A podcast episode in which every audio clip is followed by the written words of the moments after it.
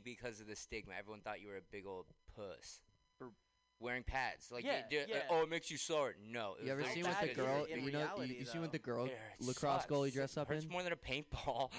Have you seen- Absolutely more than dude, paintball. girls- Holding girls a lacrosse- paintball cannonball. Girls lacrosse goalies, they got motocross pads on. Yeah, I They're, know. They got some. I They're know. on some X, Ga- X It's not even the same modes sport, shit. though. They're on Yeah, X Games for a mode. goal, different goalie, it's the same sport, except for the fact that usually the shots coming high, and you they ever still. been hit? You ever been hit in the face with balls? I mean, my God, Yeah. going that oh, fast, Oh, please. no. Every You gotta kind. have a lot of protection. Dude, I lost. Yeah. I broke a couple molars playing hockey because I got hit in the chin with a puck. And Oh. I've never been scared of the puck, but you know when it hits you in the chin, my my my, my helmet Oh, was so Jesus. fucking small and so close to my Hey, jaw. Dave, have an the Aaron, you can't be scared no, of no, the back, it hit alright? me in the mask. Oh. So it hit me right where it should have, but the mask was a little too small. It was one of those stylish CCMs from back in the day, and the shock went right into my fucking jaw and broke my molar, and I just had to Oh. chill. Yeah, but I didn't. I stayed conscious though. One time I You got got hit in the knee, the and I just after fucking. Did you have a No. fat Northwestern Never got scared of the alcoholic puck. hockey coach? Yeah, eh, hey, eh, Aaron, can't From be afraid of the puck, all right? No great goalie's ever afraid of the puck. I need some camel I'm not wides. afraid of the puck. I should be though. I probably knocked a couple IQ points off me. That's why I can't communicate. With He was people. doing Yeah, a visual joke where we couldn't see any of his teeth. He had no teeth. Right, yeah, just so for the people on the radio that might not have gotten that. there's I got new ones. He It's all was- good. no way. New ones are wider than the others, so Yeah. That's all you can ask for. Fake. Like Steve O. Have you seen Steve O's teeth? Yeah. Those fools are fucking large. It's like when they edit like a dog to have teeth for like ads for like dog food, and they make the dog have teeth. That's what Steve O's fucking mouth looks like all Or the time. horse. Yeah, it's true. Yeah, I know exactly horse. Yeah, what you're yeah, talking yeah, about. yeah. Yeah, canine Huge. advantage. You put, yeah, and they got the big ass fucking You teeth. put Yeah. human teeth on any a- animal, it's hilarious. I think It wait, makes comedy su- like such appear like a little piece of shit. You know, So because if that's funny, Yeah. and what the fuck am I? What am I doing over here? Yeah. right? I told some. I was on a thinking. podcast. Meme lords here, are the new told her girl she had comedians. Meme lords. teeth and she didn't Like that guy Kevin. Flynn. That guy, the the guy behind White People Humor. He's like five million followers on on the gram. Who? He's just one of the best memers. Who? His name is Kevin Flynn. He's just behind a page called White People Humor. It's like That's not like it's it's yeah yeah. Well, he knocked it out of the park. He's not like it does. It's not as racist as it sounds. I don't think. It's just like court. Maybe- yeah, it's like maybe white it's We're not allowed to say the word like, white or- anymore. Yeah, That's exactly. You say the word white, like you're this. racist. Yeah. They're white chocolate chip cookies, you're racist. Yeah.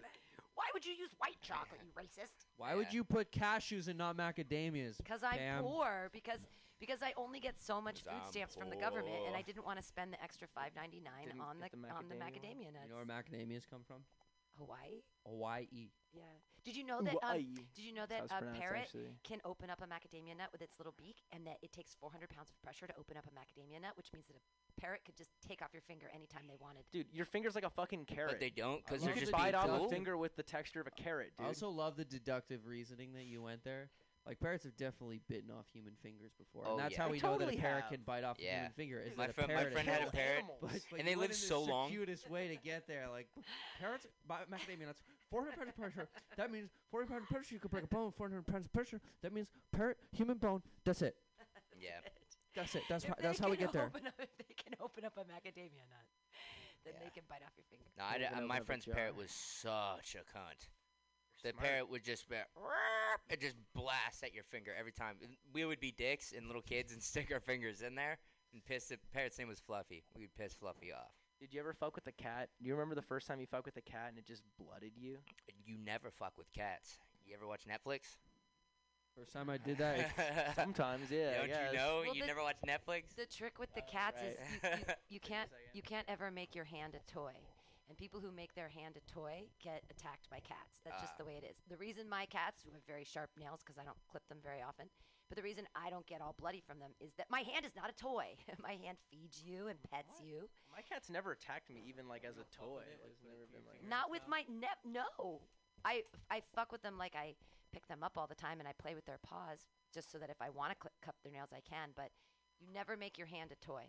Because then they'll attack it in the middle of the night. If you like move your hand under the covers or whatever, they'll they get you. Oh, that's fun Yeah. though. That's Are so you the fun. Joey do the Exotic of cats? Oh my God, there's a call. Yes. it means yes. it used to be it Joe used to be Exotic. Aaron Atkins or Kevin Quigley, but now you live here. Is the Are you on the air now? You're being racist. Here we go. Here we go. It's, da- it's David. David oh, who? Pam? Hey, Hey, Aaron. I recognize your voice. I recognize guess your voice too. I was like, oh, it's David Hi. Jayne. Hi. Are we all going You calling in to purchase the necklace? Wait, all just- through the No, he heard he heard your he heard Aaron's voice and he was excited about it. He said, "Oh, I Yeah. thought he listened live to check the link and he said, "Oh, I heard Aaron's voice, so I wanted to call in." David who? David, David Jayne. Jayne. I, I stopped by with my once four-legged, now three-legged dog. Oh, you not know right. You know, I was thinking about you today, man. You know who you kind of sound like? One, and I- what? You sound like the Ever. Ice King from Adventure Time. Oh, you know how many customer service, especially since my last name is Jayne, J A Y N E. I'm talking to these customer service. people. They've gone through my whole profile and they still keep calling me ma'am. I'm like, you're talking to David. Oh, Ooh. I'm sorry, sir. Anyway, That's ma'am, brutal. You're I messing around with your gender pronouns. That's brutal. But also, you can't I get can offended. sing. Yeah, That's if you get offended, like much lower range than my typical What's wrong with you? conversational voice, especially when I'm all excited like this. Anyway, Pam, Yeah. I just hit a post on Facebook for my 420 dude Thursday afternoon performance. Right? yeah, Thursday afternoon at 4:20. Tagged. I checked that link. I'm looking into Facebook Live or things like that. Maybe do a stream, video stream. It looks like with Facebook Live, you can't give any more than a five-hour and a link for people to watch it. But in the meantime, I did a plug for going out over the airwaves, and I think I gave you right. Email, I mean, whatever, website link, and Well, I'm glad everything works, and I'm excited for Thursday at hey, I'm 4:20. it worked, too, and I'm talking to you. And you can let worked. people you can let people call in at this number, and then they can call in too when you're doing your show on Thursday. I will add that. Hooray. To the David. David, Awesome. David, do you Aaron, blaze? Yeah. Yeah. Hey, what, Blaze do I hella? blaze? He, he's Have a asking lot if you blaze, if you if you bla- if you like Are the. you trying to hand me a Blood type, push kush Oh, positive type shit? Yes, we I love the Blaze, OG kush. California. Um, I blaze. I stopped by the dispensary yesterday and pretty much spent the last of my cash. I am supposed to. Be Hey, David, don't do that. No, I'll sell you. I'll sell you weed from now on. Don't do that. No, Don't go I to the have- dispensary. I have all this paperwork to get money back, save money, reopen it, whatever. It's just paperwork that's been going on Yeah, for over a year. Well, David, David, I got the freshest. David, I got the Freshest, yep. freshest OG purple pussy OG Kush that you'll ever smoke. Really, I'm four blocks away and my dog needs a walk. Are you offering right now? I could pop in. All right, thanks Anyway, for calling, I'll David. let you have your Quarters you of that d- uh, pussy pussy purple OG. We'll $80 call me. Kush purple pussy or. Oh, So Hi, expensive Pam. For a quarter. David, everybody, king shit, as they say. David, everybody. King He's uh, one shit. of our neighbors who um, has been coming to the Friday show. the and- Ice King himself. Yeah, and he's excited. He plays lots of music, and and I said, hey, if you want to come over and we'll do a little show. So Thursday at 4:20, we're gonna do that. It's gonna be fun. Is Avery doing a show here? Is she gonna do a music show? Hopefully, I, yeah. I mean, I need to. I we're friends on Facebook now. That's a step in the right Step. direction. She'd love to do a show. She's she used to run a great show, uh, Puget Sound University. They used to have a great show with Audrey White as well. Shout out them for being great DJs. Puget Sound. What is what? What's a, what's something that sounds Puget? Uh, it's a just a it's a body of water, a sound. Does it? What does it? it I it's bet it sounds Puget. like how does that sound like?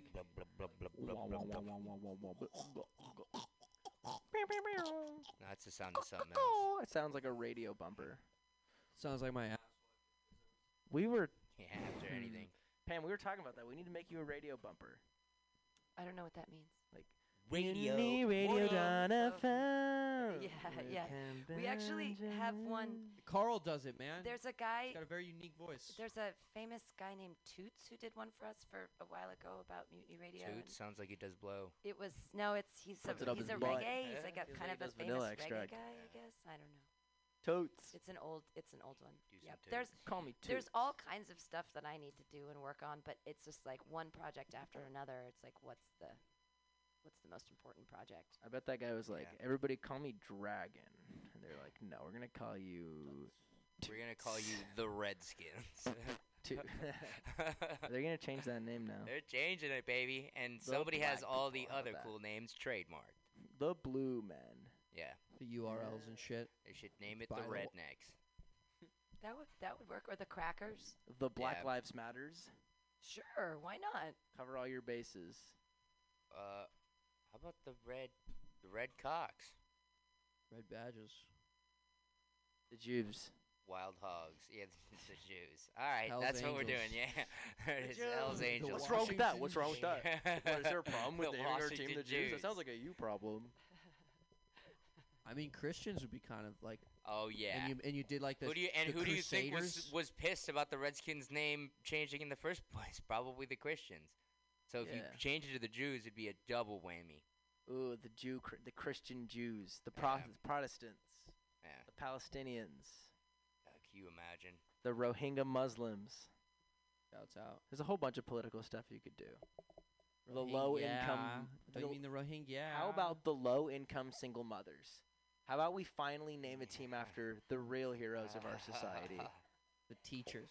The Washington teachers. Low income single mother teachers.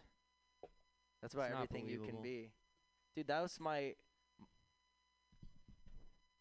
what? what? What? Who? I'm censoring myself on air. Sends Whoa. cancel. Quarter cancel inches, button. you know- you know I'm a quarter cancel, Chinese. cancel. You know it comes out sometimes. I just gotta censor myself. The other three quarters of me want to just dish, but I would never. Spit Yeah, dish thank God right. for our cancel button we have right here in the Spit your studio. spit in my Cancel. cancel, You guys cancel, wanna- you guys want to hear some gossip? Okay. Hmm. So you guys know my uncle Josh. Yeah. Okay. So my uncle Josh went mudding with his buddy Max. Mudding? Yeah. Mudding. Oh, You know, buddy, buddy Max, right? yeah. yeah. What is- Right. what is well, that? Max's nephew, his name is Steven. Oh. Is mudding just like Steven? driving around in mud? Yeah. Yeah. Okay. But Steven's sister name is Cynthia, okay. right? But Cynthia's aunt, Oh, her name's she's Sarah, right? Yeah. So Sarah went to Cynthia and said Max knows something about Steve. Connect the dots, baby. Come on. Yeah, give it You're to not us. getting it? Fair enough, No, fair enough. Cynthia. My grandmother is also my mother. Alright, Yeah, whatever. yeah, I we shouldn't even be lost saying you. this on air. Did you know Yeah. that? My Yeah, you should. grandmother is also my mother. she fucked my dad, Really? her son. Yeah. Queen shit.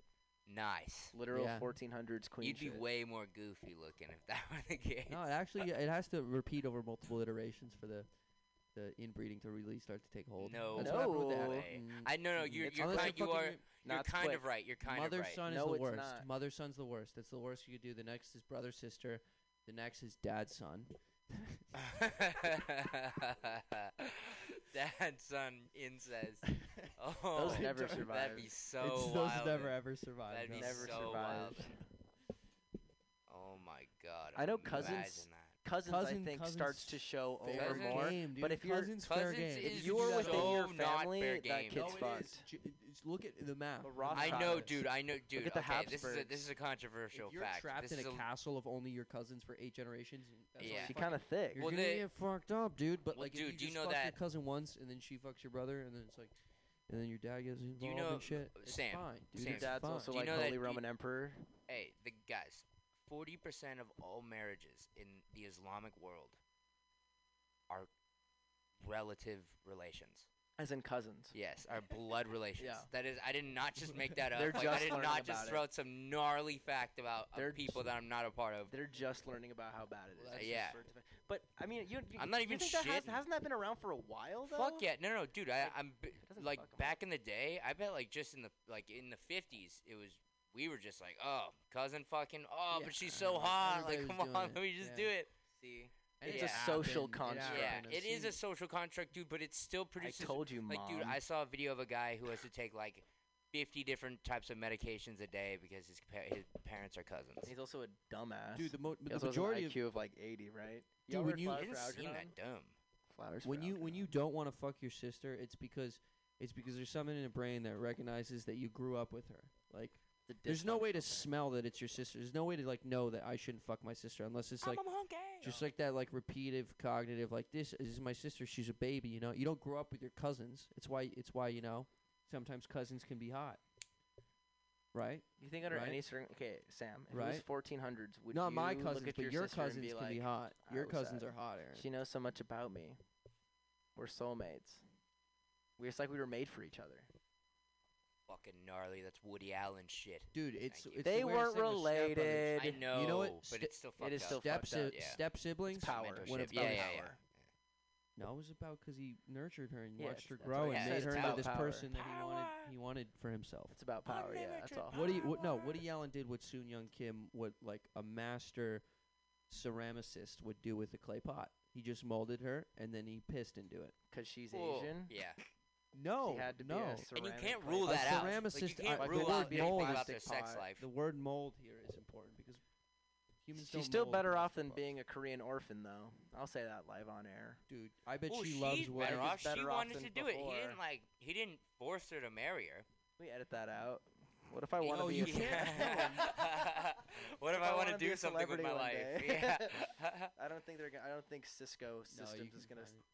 Comb. I watched a documentary about Amy. Schumer. This guy dug up so much about Amy Schumer. So yeah, it's much. because what, that's what she does about to people. Like She she, dug up a fucking ten year um, footage of, of Joey Diaz on the Miss JRE on the Joe Rogan podcast of him like saying some pretty gnarly shit. Like Oh, basically Th- saying like oh, that he would- yeah that he he would would he fuck would give someone? girls stage time at the at the Laugh Factory if they'd suck my dick. And Joe Rogan was like, "How many girls do you do that to?" He was like, "Like twenty, dog." like tw- Like- no, like no 20, joke. dog. No, he goes. He goes. No joke. Like twenty. Like twenty, dog. Like, and it's he like clarified it. and they before. all He was die like, of I'm laughter. serious right now. Twenty. This ain't a joke, dog. Wait, Twenty. There was Yeah. some video of a streamer. You know who like Rice that's Gum gnarly, is? but He's like, a it was on the JRE. Do you- do you- do you know who- It's called you- the that's casting what it couch is. for a reason. Everybody acts like it's such a big fucking deal. There's a reason Yeah. why there's a trope called the casting couch is that for years and years women were taught that the way you got ahead in Hollywood is that you had to sleep with everybody. Like that was the Weinstein thing. And then when someone stood up like And the way Mira Yeah. Sorvino, but Weinstein when someone different. like Mira Sorvino stood up and said, "No, I'm not going to get in a bathtub with you. You're a scary fat old fuck." He tanked With her whole career. dick. What happened to Mira Sorvino? She like got a fucking Oscar or something or got nominated and then she disappeared. And the same thing happened to the girl who was in Jawbreaker who was so pretty, who was like with Marilyn Manson for a while.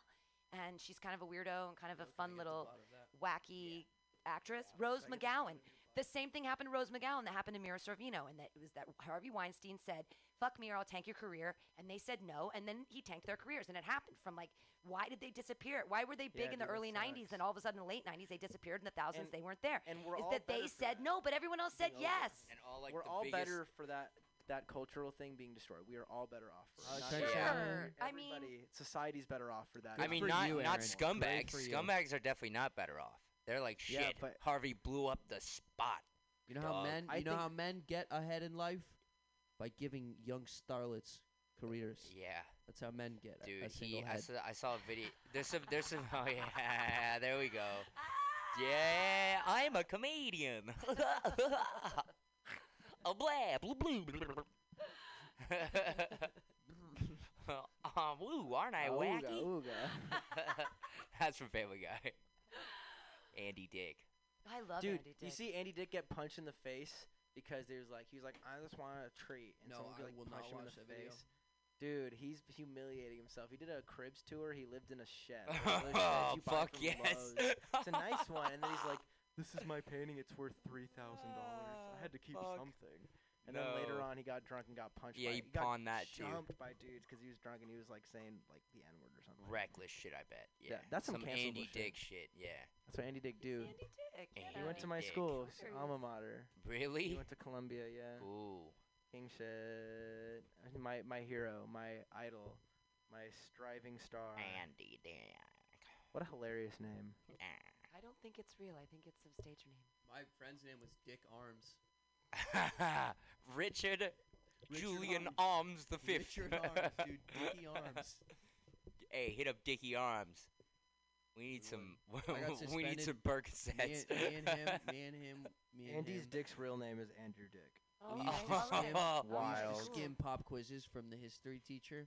We used to go in after he left, oh, take pictures of the shit on the NV touches with that we had. Dickie Arms. I'd be lookout. He would take the pictures. and good old Dickie would come in. We got busted. It's so Hey, funny 'cause Arms. in all the time that you probably spent setting up that heist, you could have just studied the material fuck and learned it yeah. and done fine on the test. Yeah. No, you could have. I mean, But it's you just applied time yourself spent. in a That's different true. way. I hear that all the time. If you just No, applied, it is. It's applied hella yourself true. and did the Cheating? work. No, cheating dude, is cheating. more efficient than not cheating. No, it's not. Not Yes, if you have to it do a is. lot Yeah, of but free you work had to get pull the off a cheating done. heist, You had to pull off a yeah. heist to get the cheating done. How many no, hours but then did it you take you start to get heist? a groove. Then you start to know. And then how you you're are hella good at you repeat heisting. it's Yeah. Like, it's like Just once like you you- what find you your do with act, studying. You just repeat your act for 20 years. If you're Jerry Seinfeld, but like it's just like that. You know, once you figure out how to print out the thing and tape it to the inside of the water bottle, or like put, find the perfect note card, put it inside the test. You know. Good yeah, but enough, why don't wouldn't you just do the work? Aaron, you and cheat learn all the something? time. You, I do see you. What do you mean? With your phone on the stage. That's not cheating. That's my persona. It's a cheater. You cheating. It's not cheating. Cheatalicious one. How would you know? cheetah girls, man. I respect it. I'm one of the cheetah girls too. I don't cheat. You cheat, but you bring this phone on the stage. I used to have a bit about it. I was like, I'm gonna cheat right now. You know. I Not used to. I used to write joke one, joke two, It's a joke three on different my hand, style. and then say, go up on the stage, be like, oh, joke one. That doesn't really help, It's does a it? different style. Are you? What are you? Are you cheating for just being an angry comic? I mean, is that cheating? Is that a crutch? Yeah, I would say. I'd say it's a crutch just to be like angry about everything. You know. I don't think anything's a crutch in Dude, that I'm way. only saying it 'cause I do it too, and I consider it cheating. That doesn't mean that I do it as a cheat, as a crutch at all. I don't do it. I don't remember shit up there. I just fucking get it. Oh, I'm gonna say this. What the fuck was I gonna say? All right, I'll talk about dicks. Everybody loves Default. Yeah, when, when I'm still in that dick phase. on dicks. Yeah. This is the only comment. I love using my phone because it's just so casual. You know, people want you to be casual. But you also that you're just up there. you use your phone actually using it as a sound device, so that's different. Like it's it's That almost as a prop. That as well. I mean, it So- is a. Even I think that yeah. I mean, well, I I used to feel the same way about open micers using their phone, but it's no different than using like fucking notepad. I guess unless you want to convince the audience that you're just like, too. I bring a thing. oh, I'm off the top of my head. I'm just like naturally thinking of this funny stuff. They know better. There would be no point for me to bring any notes on stage because I'm so blind that I couldn't see anything I'd written down anyway at this point. Like I wouldn't even be able to read. The only way I'd be able to read it at this point is like look really far away or look really close up, which I can't do. So there's just there's there's no option for me to even try. I can do it without my phone, but it's just so stale, You bro. got any reefer that I could take a bong real yeah, quick? sure. Yeah, Liddy. Okay, um, d- d- d- no dead air, everybody. Keep No being, dead keep air. being I'm talking. scintillating. Yeah, Jesus Christ. silly and goofy. You and guys, friends You and guys ever watch Making a Model with Yolanda Hadid? No. No, but I've heard about it. She takes 13 year old girls and tells them they're Give, fat. gives them Adderall. yeah. yeah, and Yeah, she's like, you're you need to lose take about 30 drugs." pounds. Uh, How that much? Weinstein shit. Everybody's pissed about it, but that's actually what we all do. The so Weinstein? Don't hate it. I've been involved in the wine scene. the wine scene. Yeah, they make Would some you good take wines. a drug if if you knew it would make you better at the thing you wanted to be good at? That's what Dude, alcohol I is. have a drug that would make me better at the thing I'm good at. Zans. You sleep better. Zan, dude, I, I do. you I do some pretty good comedy off just like a touch of Zan. Because you get up there and the adrenaline kind of overpowers the stupidness that you get with a touch of the Zan. Yeah. I agree, I agree with that. Benzodiazepines don't hurt you on stage. They don't hurt. Yeah. They don't hurt me on well, stage. wait. Well, Alcohol it depends how many you on benzos you ate. Because if you ate too many, yeah, Ten milligrams of Valium is a lot of Valium. yeah. I That's a don't. I, get, I don't that's really. a- I haven't really gotten into the Valium game. All I know is like a quarter bar, a quarter. I'm not in the Valium game. break either. off one of those a quarter of those big old Zanny sticks, and you go on stage and you're you're loosey goosey, and you're wacky and you're good, and you're not nervous. That's what's most important. And but the thing about that is that's so da- like you can't fucking get in the habit of getting using an anti-anxiety drug to get rid of your anxiety Ugh. on stage. Yeah, Like, that's what the fuck- alcohol. what dude. happens when you run I'm out of trying to get Zans, at- What? I'm trying to get at is. Yeah, that's would booze. you I use drink a dick little bit of pills? li- uh, liquor Would before use I go dick Would I use pills? dick pills and just have a, a unimpressive hard on on stage? No way. No, it's not Little about. balloon knot. It's not about having a boner on stage. It's about lasting a long time on stage. Ah. Like dick pills, people. people Have you eaten diss some on dick dick pills? Dude, pe- people take dick Roman. pills and they're like, "Why would I get hard just to come in two seconds anyway?" It's like you don't come in two seconds. If you're Dick coming in pills? two seconds, you don't 12. need Why dick would pills. you want dick pills? You do- 'cause don't it's need not yeah, about yeah. that. No, It's that's not it. Pam, about- Pam. Look, That's it. I used to say that all the Especially, time. like, if It's such a it's such a dumb thing. Like it can't. It's not good enough. Have you as ever it is had a dick minute. pills? You know what dick pills do to a dick? No, I, I Have you ever eaten a know. dick They pill? turn you into No, a I don't- Neanderthal. I don't because I've never give you a needed them. I dick. don't take drugs unless They I. make you hard and they make you stay rock fucking hard the whole time, and you don't and you don't ever you don't ever Dude, I've bust it too early. You I've- don't ever Is it harder to blast off. You don't ever Apollo 11 Challenger 85. You're not exploding.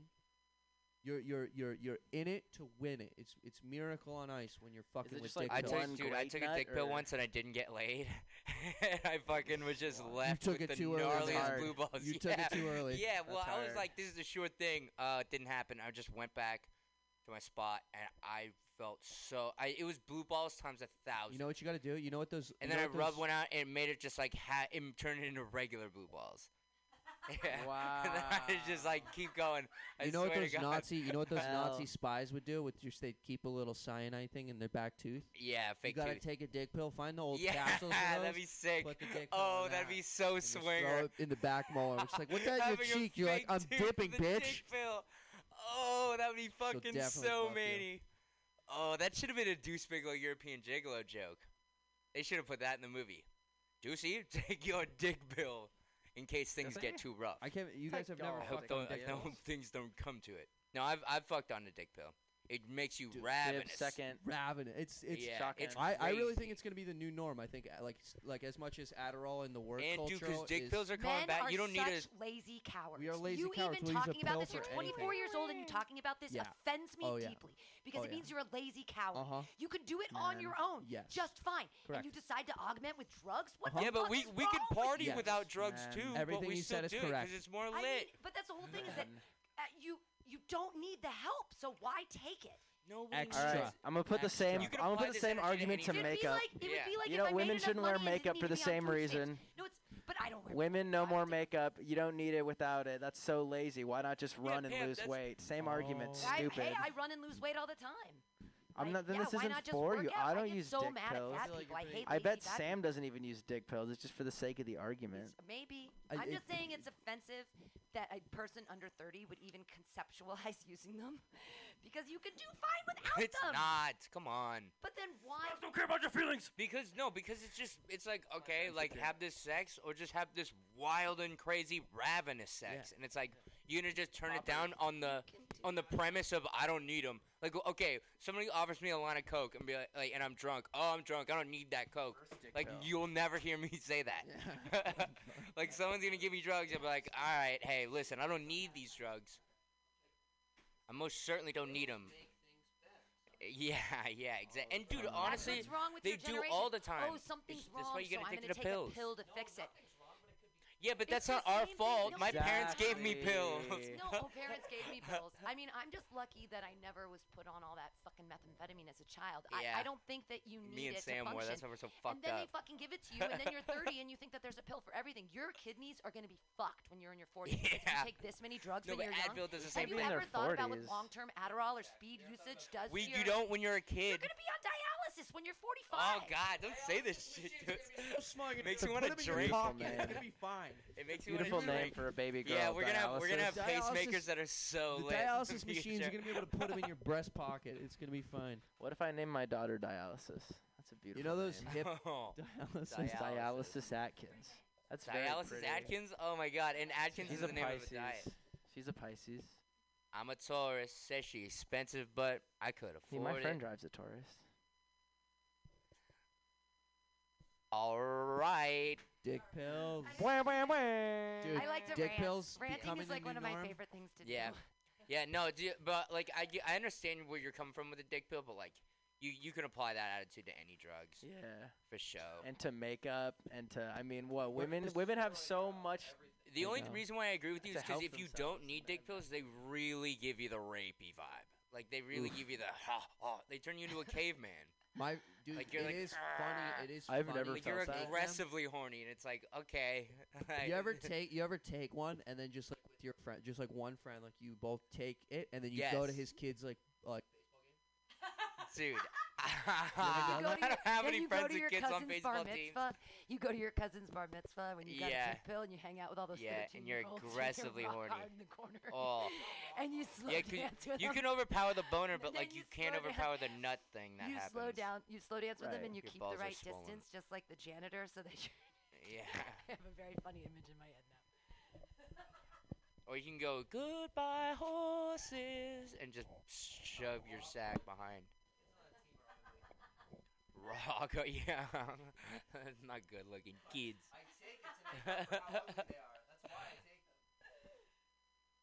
Youth League softball. Can I have your number? Uni radio in the morning. Intramural baseball. I am. Can we play this in the morning? Can we do this? Can this be our drive time show? We can play it whenever. Drive time live. Mutiny Radio in the morning with Billy Your boy Bill. Sa- Sam Carroll. er, Renake, drum, Whap, bum, and Pam bring, ding, ding, Benjamin. Where? It's on the other side of the. Ah, ooga, ooga, boing. That was Give it a two, give it a two. Howdy, boy. Mutiny Radio in the morning. Fucking frequencies. Fucking up frequencies and Pam shit. Oh, I know. Benjamin. we'll, we'll pull it out You later. could be the new Delilah, Pam. I don't know who that is.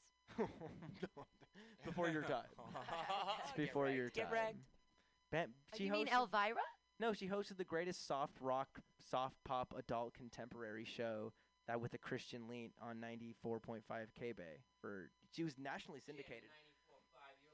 Ramiro and Pebbles. Dude, she used to play Katie Lang. the jam scam she, hour. she used to play Tears in Heaven by Eric Clapton back to back. And then she'd play Where Did I Go Wrong? I lost a friend somewhere. in And I was like, damn, I guess I also I too lost a friend somewhere in the bitterness. I'm eight years old. And then she and then she You- play. Delilah, what's it like down in Bakersfield? You're you're a good enough singer and you know music well enough that you could do a whole montage of karaoke songs that could be very very funny, especially since you're so young and if you did them from a whole different time period. Like even if you did like the history of music through karaoke, starting with the Bee Gees and did your funny voice and then like Starting with the I mean it's almost That's where it began. Me and Aaron, if, if anyone doesn't know, me and Aaron are hella good at karaoke. We're stupid good at karaoke. But my point is that it'd be a funny joke. It would be like Saturday Night Live when the when he did the thingy with the lounge music with the girl and the piano and the Will Ferrell. The lounge singer, yeah. Yo, You I cashed I this last I time. no, Herbis. Baby. Yeah, let me get some herb. There's No, plenty. I've got a whole. Goodbye, reefer. Goodbye, reefer. They're taking. That's they're taking our talk show. reefer. What if Barry the? Gibb talk show on SNL? Hilarious. that's, that's our left wing. Our, what if they're taking our goods? Well, they're taking our reefer. Actually, they're You giving us put your back the weed in there. Dude, gun sales have Oh, gone wait, up do you since the hear that? protests. That's gunshots. Yeah, mission. Oh Yeah. really? I don't like them. Yeah. No, it's That's 'cause still No, said no, fireworks yeah, it- time. yeah, yeah, that's Still fireworks. Yeah, fireworks yeah, time. They yeah. said a hilarious. That Don't sounded me all really freaked different from out. the I've been fireworks. I've been watching my alone show, and Dude, every time there's a noise, say they're really like, "That's a confidently, puma." That's gunshots. People will be like, "That's a hard Yeah, yeah, motherfucker." yeah. I Yeah, but- gunshots yeah. you, you don't have no idea if it's Yeah, fireworks. I'm like, exactly. Dude, gunshots. Yeah. I, I know, bro. No, it's so sta- the sound like your sounds were just so staggered and not City. fucking. You know, I'm a white guy. I don't know shit. Just want to hear what it sounds like when a when a horn has sex. So, oh my god, are those gunshots in the house? Yeah, you should have said that into the mic. Don't worry, I was Uh, distracting him with my horn I've got sex. I've got my new inappropriate joke, but I think I need to sell it to Warhol or give it to him. Spit it right now. It's the I I've said it a couple times, but so you know how Tiger Woods is really rich, Mhm. and he's also half Thai and half black. right. Do we call him a tycoon? Uh, it's so good. I feel it's like good. it has to have been done before. It has to have been done before. I know it should so already be on the internet. But it's good. I'm, I am I am more clever than people give. Actually, this is this COVID's actually quite helped me out. I'm sorry that weed is so bad and my bong doesn't work either. It's just such like a it's just it's just a disaster. It's a recipe for disaster. Pam, what you just said reminds me of something that I've been saying. The only time I know that I'm better than you is if you say, "You think you're better than me," and you just said, "Every nobody says that I'm talented or creative." Right. Me thinks I'll protest too much. No, no, I do. I oftentimes feel, but no. Lately, I've felt really great about it since COVID started because I'm part of all these other weird things, and I'm like, since comedy sort of disappeared, and I've been one of the only people that has access to it. I- I've watched my sets. I'm way funnier than I was like six months ago. Like I'm much more comfortable, and maybe it's because everybody else sucks because they're not getting the time that I'm getting, and so I'm like, ha ha ha! Look at me get better, and you all get worse. yeah, yeah. I've So, I don't know. worse. Yeah, maybe it's not me getting better. Maybe it's just everybody else getting worse, and I don't mind that. Yeah, I mean, you should kind of just be indifferent to it. I think being indifferent to people getting worse is is the best attitude because obviously the worst part of you is gonna be like, yes, everybody's sucking. But the best, yeah, the best part you should be like, oh, I'm trying to make them better, and like being in the middle is just is a good person. I oh, think. Oh no, like I'm the I'm trying to help I people. killed I'm that not, I'm wolf. trying to I'm trying to help a specific group of people get better. But Yeah, other than like your that, friends. fuck them. Everybody else is a yeah, everybody dick. else can suck a dick. Yeah. Sure. Everybody else, yeah. All right. No Who new wants me to friends. read a poem? Yeah. Oh, I, your stuff, your work is so good. Yeah. No new friends. No, no, You've got no. all your, you, your um just a mess of haikus. Ain't your thing. This one comes in an Irish accent. Your pen. Oh, this one comes in I an like Irish curtains pub. that don't quite shut. I like bread knives that don't quite cut. I like rips in blue jeans. I like people who can't say what they mean. I like spiders with no legs, pencils with no lead, ants with no heads, worms that are half dead. I like holes. I like coffee cold. I like creases in neat folds. I like signs that just don't know where they're going. We're under attack here at Mutiny Radio. I like angry poems. I like the way you can't pin down the sea. Sea. Aye, the sea, the sea, sea. Sea. How I That's love nice. the sea. sea? Like S-E-A, sea though, C-E-E. like yeah, sea, but got like it. Yeah, sea. got that homonym there at the You end. You know, That was Mutiny nice. Radio was founded in a mutiny uh, in an 1800s uh, sea vessel. Sure. where Ooh, I've heard this. Yeah, yeah, yeah. That- That's what Pam told me. Yeah. Sir John Crozier was the captain of the ship. He didn't respect the men's needs, is what happened. Right, boys? And we were like, let's get a mutiny and just do comedy, Aye. lads. We just want to do stand-up comedy. The ship be To an not a place audience. for harboring mutinies or harboring resentment. If only there was a way for tens of people to tune in and hear what we have to say. Tens of people. that's funny. That's that's good and true. No, this is a very syndicated podcast, isn't it? Got to like five. Well, this is this one's called Pop Off, and he hasn't been doing it for a while since COVID. We're popping off, baby. Yeah, and he Oh, is this with? and he actually plays. Um, he usually plays 80s music, which is really cool. And he calls it something like Dusty Cove or something. Anyways, fun music. Dusty Cove. That sounds like a pirate's whorehouse. It is. It's something like that. But yeah, Sounds tens lit. of tens of thou- tens of people are listening. I'd hang out in a place called Dusty Cove. Aye, she got a real Dusty Cove. Have you met Bear before? Yeah. Perfect. pop off. what up, Bear? Ah, that's right, everybody. Sam's a a while trespasser. a while ago. It was a long time ago. Who wants to hear another poem? Sure. This one's by Emily Dickinson. Oh, another by Emily. Did you know that every Emily Who's the Dickinson can, poem can be sung to the You? tune of uh, of uh, Gilligan's Island? Every Emily Whenever Dickinson. Long can be sung years to the tune of apart can make no breach. A second cannot fill. It, it works. The uh, yeah, you're right. I'm not gonna do It's it though. be, uh, because I could you're not right, stop I for death. He kindly stopped for me. There was nothing between ourselves but immortality. It just keeps going. That's so fire. Emily Every Dickinson single Emily Dickinson poem can be sung to She's the got bars. of Gilligan's Island. Long years apart. Isle, Gilligan's Isle. That's the This is thing called- you teach. That's what you when you're teaching um like creative writing 101 and you get to the poetry section and you get to Emily Dickinson. That's what you teach everybody to like fuck them up forever, so that every time they read Emily Dickinson, they remember to sing it like. Gilligan. Say what you mean, but can- say it slant. Yeah. This one's called 1383 by Emily. Dickinson.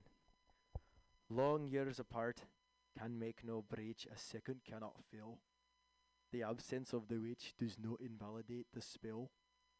The embers of a thousand years uncovered by the hand that fondled them when they were fair will stare uh, and understand. Here we, here we, here we fucking go. Here we, here we, here we fucking go. I do the I do the poetry reading with Go the Rangers. I do Go the poetry Celtic. reading with the Glasgow people at noon every Friday, so or every Wednesday. If you want to call into our Zoom, you can feel free to read your poems. Every one of their poems. Or Here sing. we, here we, here we fucking go. They'd kick you out so fast. They're all really um they're all really respectful and nice and they even use the right they ask you to use your pro they ask you to introduce your pronouns before you even start because they're trying to be super inclusive. Uh, they're nice people. And they actually listen to people's poems and then they like clap. It's that are freshening up on my gram. just like witches at Black Masses. Go Celtic. All right now, did it. Whap whap whap whap. Everybody, what's your best accent? I can only do Iceland. I can do Icelandic. I can do Bjork. That's it. That's all I got. Billy, what about you? I reckon I can do a pretty good Irishman. That's all right. Sam, what about Yeah. yours? Probably black. Oh, you're Yeah, that's a such good one. Do it. asshole. Do it. we fucking hate you. If Do you it. do it, we're canceling you. It's all that urban these days. That's a, that's a one tag. Right there. Yeah. That's, that's only a one tag. yeah. Can we do a Chris Rock I do accents, but I can only do black. One rib. How much for just one Your rib? substitute Oh, no. teacher. How much for just one rib? Jimmy Fallon, I hear, can do a great Chris Rock impression. Dude, yeah, it's Are pretty good. I watched to? that blackface video. Ah. Yeah, it's it's his blackface video. Jimmy Fallon got outed. Justin Trudeau does. you know what didn't get outed? Trudeau. You know what didn't get outed? what? Is Jimmy Fallon's Ben and Jerry's flavor still stocked at a local store near What you? is it? Yeah, Did not get can- eh, Say, uh, what is it called? Kept the ice cream deal. What? it's, a called good ass the ice Tonight cream. Dough. Yeah, it's good. It's a it's a what Who it is. cares? It, what it is it's a I think it's a mild vanilla in a thin Brown. coating of chocolate. Yeah, with some cookie dough Anyway, chunks in it. anyway. Edible Because that's a cookie dough. blackface joke right there. Ah, That's a that really is- good one, That but was I did really not oblique. That understand. one, it was a little Yeah, I thought you were really act- good, I but thought you you were have to actually set it up a describing little the, bit It's better. a, the tr- it's cream. a, oh, I- what That's I should have done really is like good. Like a it's a ch- it is it's a whoa. thin layer of chocolate over a mild vanilla. Yes. Just reverse them. Yeah, yeah. that's a good one. You have to set it up, make that clear. Yeah, and you have to talk about Jimmy Fallon being in blackface a Yeah. couple sentences before so that it'll make sense. But not right next to it, so it's too obvious. But it is hard to get a little Jimmy bit. Fallon's boring. Rather talk about something else. Yeah, me too. You- We only have why- 15, 16 minutes left. All Jimmy so. Fallon do is clap and laugh. He just goes, "Ha!" That's all he does. He goes, "Ha!" And blackface. and then he goes back to asking questions. And he goes Yeah. back to blackface after that. He does musical impressions that are pretty fucking good. No lie. What about um? He sees SNL. uh, You, g- you guys watch SNL auditions? Nah, See some famous comics. Will Ferrell's. I don't watch Ferrell's SNL. is so good Yeah. with the Get Off the Shed. No, there's the the one that It's a wasn't shit. recorded that only Will Ferrell will tell the story. 'Cause he Ah. just he just went he just pretended he was a worm on the ground. He got on all, all he got on his hip and then kept his arms and his his arms together and his legs together and he just went around the room and he was like I'm a night worm. I'm a night worm. And that, and like instead of reading the script, he just did that. I as as his audition. What the hell? and they, and they were like this guy is some on some He's shit." got it. He's He's got, got it. he's it. got it. A Star is Born. That's insane. Because I saw I saw the Get Off the Shed one, which is genuinely one of the best solo sketches of all time. I think they tried to do it as like a as an ensemble sketch on SNL, and it just sucked ass. Because how he plays every role is just phenomenal, heightened so well. Will Ferrell. You know what I'm talking about? The Get Off the Shed sketch with uh, Will Ferrell. Well, he did an audition for SNL, and he just plays a dad doing barbecue. And He's like, "Yeah, I'm just doing barbecue. Get off the shed," and it just builds off that. That's Sure. Get off the shed! he just shouts it, and Yeah. he's such a good shouter. sure, he sure. just I loved him as the cheerleader. You know, Taco, burrito, what's coming out of your speedo? You got trouble. What? What? You got bubbles. Yay! when you him and Cheri Oteri, the fucking cheerleaders, and they're cheerleading for the dumbest shit. It's perfect. I loved it. That is Loved, and it's super old. Too. I think the cow the cowbell one is his most overrated role because that is, although it's the most iconic, I think he is an. socks, dude. The socks made it iconic. Boston sports made it iconic. You're right. It's not a great, great skit. no, it's his stomach. It's his. It's no, his dude, stomach I coming remember out I of his died of laughter when I first that watched that. I was also like 12. But you So forget that it's funny. Will Ferrell in a way. You know, I, d- I, d- I forgot that that was Will Ferrell because of the, the cowbell marketing has become so much. Yeah. Step Well, Brothers Christopher Talladega Nights. Walken is what made that sketch great. I mean, it isn't like Yeah. that wasn't a Will I Ferrell got a sketch fever. per se. Wait, can I speak like, on the room for a second? Step Brothers. Bomb ass movie. Oh come on. Straight up. brave, Straight brave. up. I like Citizen Mary, Kane you know of our what, I like Mary Steenburgen. Mary Steenburgen, who plays plays the mom, I like her a lot as an actress. She was in The Yearling, which was a movie in the Hmm. 70s where she took care of like a fawn in the backwoods. Something it was crazy. Like, but I've always loved Mary Steenburgen, and she's like fucking 70 and she's still hot. So And she was in Yeah, Step she is Brothers, hot. The Citizen Kane of our generation, dude. That's such a good movie. Oh my god. Was it Oh, like dude, I 80% met her. I met her. Brothers. Mary vocabulary just Steenbridges. being I quoted in met her in a movie? Phoenix Mary- airport. Met her in- met Mary Really? How the Met her in fuck did that? ab- How did that play out? Oh, maybe it wasn't you her. Maybe it wasn't her? her. It wasn't her. M- she maybe has it wasn't curly her. black hair. It was I think just it was some other Condoleezza cougar. Rice who I met in, in Phoenix airport. Actually. Ah, classic mix-up. Condoleezza, condescending. Stay condescending in condos that my dad and mom pay for. Uh, condescending Condoleezza Rice. Condoleezza Rice is fire. She never got fired. Even Colin Powell, he got fired. That's a bar. That's kind of a bar. Thank you. That rhymed. I watched a four-part, several-hour PBS documentary uh, on TV with Was it called. Ken Burns' The Civil War? It's called I love That's- everything. Dude. I love everything Ken Baseball. Burns. Ken Ken Burns Burns baseball. Ken It was like four Yeah, days Ken long. Uh, Burns' the baseball is hella uh, good. That's I it. watched The all. Vietnam, the Vietnam. Vietnam, Vietnam one is probably the best one. The Jesus. opus. I think the- Magnum opus. Civil War's my That's the favorite. watchable Nam is probably the best one. I've, I'm, I've always been one. Fascinated No with Vietnam. way. Baseball's the Because best it was Nam like is my, the best one. My parents, Nam is so my parents' generation, my parents' generation What? did. Nom, did like that, Vietnam. That, that docu-series. that Yeah, was but the baseball What? one No, was it's not about seven baseball. days. It's No, seven. no, it's. I've just baseball's four always been really Nam interested seven in days. Vietnam because of when I was born, and it was such a close war, and it was so, like, it was right there, but we weren't even acknowledging it then. And when I was in eighth grade, I had to do this project, and I stood out in front of the mall with a VHS camera because my dad had one or whatever, and I asked people what they thought about Vietnam, and this is like in 1988, and half the people wouldn't answer me. They're On like, "I don't want to talk about that." They're like, "We don't talk. Why are you asking? That's uh, uh, we don't. we're- I don't know. And just no one wanted. going on Damn, that's crazy. Yeah. It was before YouTube's. It was in 1988. It was for a school project. It's for school. This is public property. Actually, that I can they film here if I want to film There's here. going to be like this way to connect everything, and everyone's going to be able to see everything one day. Internet's if you're being a Karen in a specific moment, that it could get back to you in the end. Karen That's was a really popular name when I was growing up too. I And mean, I now feel look terrible at that them. then- Yeah. But that's that's like what it is. When you were growing up, they were like, Sorry. like the generation before you, they that was like a massive name, and now the generation before you is just absolutely Trudy. botching. Trudy used to be really hot. Amish names, go Yeah. for it. Jebediah, Yo, but hold up, Karen. never It going would out of suck style. if your name was just Karen and yeah. The kid, imagine being a Oh, kid named every Karen. Karen. Like Kyle, Kyle and Chad, they've gotten by. They're Imagine fine. four-year-old Chad? Karen and Yeah. her mom. Like, I can't believe I named her Karen. I knew it was a dying name, and I still went for it. Like, there are Yeah. four-year-old Karens out there. Dude, I kind of always hated the name Chad. I'll be honest. Like, I, no, Chad. just, Chad I, have sucks. I have a friend named Chad. He's Everyone a great who's dude, Chad but is overcompensating for being Chad, and they're trying to be like cool and shit. Yeah. Like, You're being told to that because You know? society conditions Chad. you to be a Chad, you know? And like, what's harder than that? be a Chad. you know the Chad that I know, It's he like got wood earrings. He has earrings. Oh, wood. no. Wood earrings now. C- Now he's Chad with wood earrings instead of like Chad who plays lacrosse. The Chad I know Which was he is hella good at lacrosse. Yeah. He also he played was like lacrosse, the and now he's got our team. wood earrings. Damn, there were two Chads on our team. Wood earrings. He's wood. Like gauges? No, they're not gauges. There's a metal pin sticking into a wood, and then only the metal pin goes into the ear. That's Wood, Wood earrings, made of wood. Like, Jesus. Like get don't get water on it, cause then it will rot, and then you rotten wood earrings. Kind of metal. that's a good Oh, nickname. no, it's not. Or a metal band. Rotten Wood Earrings. Hey, I'm going over to the Or like a Wat wood Rotten band. Wood Earrings show. Maybe a folk. You want to come? No, that sounds a folk band, terrible. yeah, Rainbow Gathering Band. yeah, the Megadeth side project folk band is wood earrings. You can't go to South America because you would get termites. ah, Just one termite in his ear. That suck. single- what? We got termites in the Bronx. like a Tom Hanks termite, like a like a castaway termite that just found a piece Uh. of one and he's looking for his buddy. He's like, "Where are you? what the fuck? I bought it this here. guy's a dick. He's conversationally insufficient."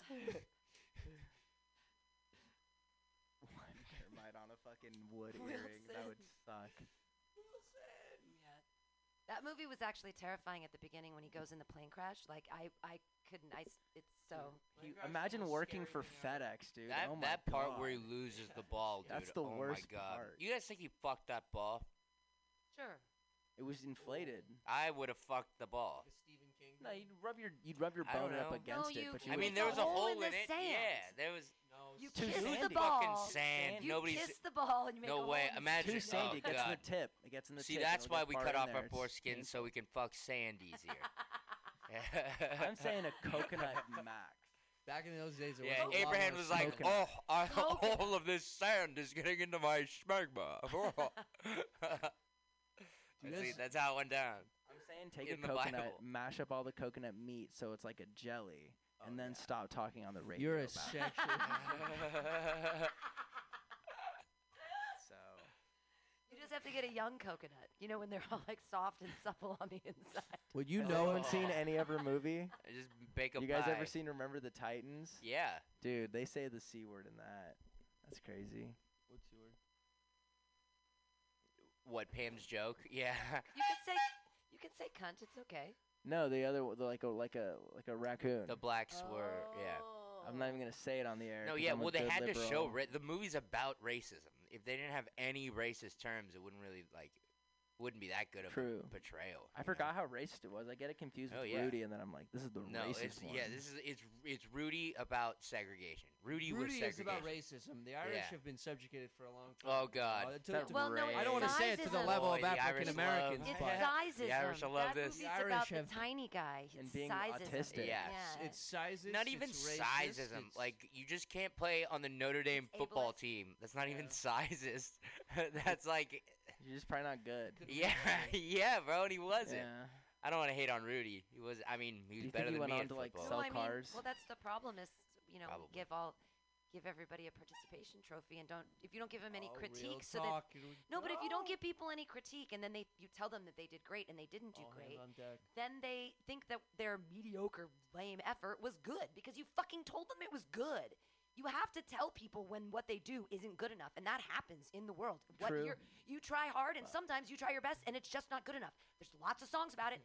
Hmm. Hey, when you write a paper, sometimes you didn't get the point across because you were high. so or you did young something. and cute. Doesn't I don't want to make them sad. No, you have to make them sad because Time otherwise, and place, like though. them. Not otherwise you give them cognitive dissonance and Yeah. they think they're good and they're not. It's like telling a tone deaf person that they're great at singing, and then they go out try out for something and everybody laughs at them and they're like, "But I thought I was yeah, the but you best." gotta be super like you gotta be halfway on the spectrum to like really believe that you're good at something that you're just playing. No. No, There- I, I agree, Are but you time not and place. In stand-up You had to comedy? be- Yeah, Have no, you okay, not yeah, you're right, you're seen right, you're right. The hundreds Okay. of people on the stand-up comedy scene who have no aptitude for this at all. Music's and they keep worse, trying and trying and trying. And it's good that they're trying. But some people don't ever get it. And then eventually they disappear because it's like, really, could you spend your time doing something else and stop taking my stage time? You- but maybe I'm the one with the cognitive dissonance. Who knows? You never get negative feedback. Yeah, probably. Unle- because it's fucking it's it's it's mean to do it. It's time and place. You know, I when's the right fucking time to be like, negative I don't really like this. if anybody gives you feedback, it's usually like, oh, it's so great. I think it's more common with musicians. If you go on, I know you're not on Instagram, but you see these fucking every paid promotion, like every other two posts is some fucking shitty pop rocker who has like regular default fonts on his album cover, doing Uh-huh. like paying five hundred dollars to advertise a post because their stuff is bad. You know. I think that there there is there needs to be a time and place to tell someone that like maybe this isn't for you. But how do you turn around after you've committed Yeah, your entire but life the- to the thing something is, like. Nobody like even dicks don't want to be that. I mean, there are a lot of people that do want to be that guy, but normal people like you have to you have to fucking pay me to go up to somebody and be like, "Hey, fella, you you know the thing you've been dreaming about that like all you do is think about." It ain't happening, But and so- you're garbage at it, and everybody thinks so, and everybody talks about it behind your back, but they're just too nice to say it. Like you're, that'd be you're right. Then you're the There's bad a guy in time their and a place documentary. and a context. And so I used to teach school, and in that medium, if someone fucks up, you tell them. But the problem is, you tell a kid they didn't do good enough, and you give them a C minus, and then their parent comes to you and goes, "Now, why did they get a C minus? Because they did this and this." And I'm like, "It's not good enough. Do you want to see the rubric? Do you want to? Re- do you want to like grade their papers?" But everybody wants to think that their child is perfect, and everyone who writes. The problem is that once you start teaching people that their effort, that their minimal effort is good enough, it fucks everything up because then they don't Yeah, ever try hard. They're just lazy pieces of shit. And then we wonder why the world's falling apart and no one wants to do anything because no one wants to do anything. They just want to sit around and play fucking GTA all day or fucking masturbate and think that they're the best. Pam, you made Retweet. your third graders write a paper on Adam Smith, okay? No, it Maybe was, it was the it was rubric. George Orwell, okay? I got to teach the kids about Oh the my God. future young. three third Aldous grade George Huxley. Orwell. No, I'm kidding. No, I taught. I had 1984. I taught when they were sophomores. oh, okay. I fuck. only taught junior high and high school. I never taught kids. Dude, 1984 is something that should be taught. We didn't. That's Yeah, something that that got taught. banned on the book list. I Aldous think, Huxley, right? though. No, Yeah, I- Brave we got New World is- 1984 and Brave New World, which Yeah, is like the should. same fucking book. Well, kind of. I they are, but they're di- they're both dystopian. My futures. school But was they're like teaching the you to be a same. part no, but of they're the different. 1984 They're totally system. different because They're like 1984 banning is Big Brother on the outside looking at you. Yeah. Big Brother. Yeah. Okay, so 1984 is about Yeah. using fear to mold people, and Brave New World is about using society and drugs and all of that and happiness to mold people. Because like. Brave Spark New World is all like that. everybody do drugs and be totally numb to everything and go to the feelies and have no connection with anybody and have all of this whatever you want whenever you get it. And more Yeah. um, let more stitches, You're less eating your riches. Have money, buy things, Sam. consume, consume, consume. Centrifugal bumble puppy, more, more, more. Whereas, fucking, I'm sorry, I've taught the book, so I know. Centrifugal. Right. No, She's right, I mean- Centrifugal Bumble Puppy is a game that they play in Brave New World because they have to buy more equipment And so they make the really dumb people who they make dumb with the um, when they you know um, Eat pills. they make babies. They, they they call it decanting. When they decant babies because there's no more birthing, they make them dumb. They make them epsilons and deltas, and they make them wear different colors. But if you're a beta, you're just like a sexy girl, and if you're an alpha, you're a smart guy. Like it's this thing that they do, and then you get all the stuff. But with Centrifugal Bumble Puppy, you have to buy all of this stuff. So they make the people that love to work, they make them go out and do. Anyways, it's social conditioning in a dystopian futurescape, except that one side does it with fear, and the other side does it with like stuff and consumerism and blindness and pretend naivete Yeah, who and reads drugs anyway? and all that. So it's like th- that's why they teach those books together so that you can see. Yeah. Anyway, I mean, I but Got the I, letter? Spark Notes didn't say that for me. You know, all I I I, I read it like very skinny the as like a very is the same kind of dystopian, same English tint, tilt on it too, from two English white guys around the same time. Englishman. I didn't I didn't understand the the nuance. you should read it because I again. didn't I, those really. are two of my favorite books. I like reread them every year with a bunch of other books. some of the stuff. that- Anthem. They gave us Anthem in school once, and that was fire. Ayn Rand. Oh, Fire. so I've The only Giver? I haven't read that by her yet, but I do love The Fountainhead, and I do love the other one that I read, Atlas Shrugged or something. Those are the long ones. Holy shit. I I read a lot. Yeah. You read Infinite Jest? No, because it's I no. You're not a because white I hate dude. that huh? guy. You're not a straight dude. Oh, Who wrote God, I Infinite no, hate he's Jest? a good guy. He's dead now. He killed himself. He's himself. a good guy. He's They all David killed Foster themselves. Uh, yeah, he committed Oh suicide. yeah, a while ago. He said he was gonna do. Yes, he did. That's the realest way to do it. Well, You guys say you're gonna do it early, and then do it a little way later on. But like, He, so he well, an he icon, wrote a big especially in long book. writing. I couldn't get into it. I didn't get it. I didn't get that book. It's an emo boy book. Uh, people have told me like you should read the, all the emo boys. You should read this book, and I'm like, ugh. Yeah. I, I read fucking fantasy novels. Every emo boy's read Infinite Jest. I've read every book except Infinite Jest of David Foster Wallace, and that one, that shorter collection of short stories, the uh, supposedly fun thing I'll never do again. That's also not one of his great. He was played by Jason Segel in fucking End of the Tour with Jesse Eisenberg. Have you seen that movie? It's a don't know what End very of tour. loving- Oh, End oh of the yeah, yeah, Tour. yeah, yeah, yeah. I have seen Yeah, that movie. that's on one. That's, That's David Foster fantastic. Wallace. That's a Okay, good one. It's closing amazing. closing thoughts. Quick, quick, quick. End of the than a Tour minute. with David Foster Wallace is an amazing movie. Where the sidewalk ends. oh, is that Shel Silverstein? Yeah. Uh, I I remember reading that as a Was little he a kid, but- pedophile?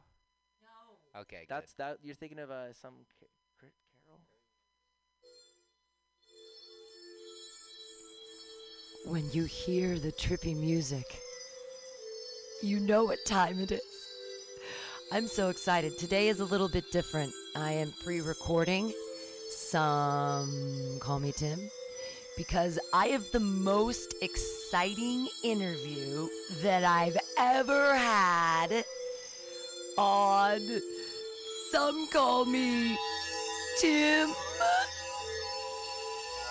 Well, today on Some Call Me Tim, I actually have Woniya, the bow of season six alone. How did that happen?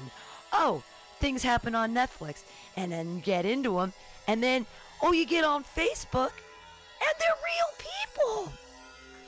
She's a real person. She answered her fan mail because I am a super fan. It's hard for me to express. I don't want to tell her this stuff because it's weird, eh, but she'll hear it on the thing later.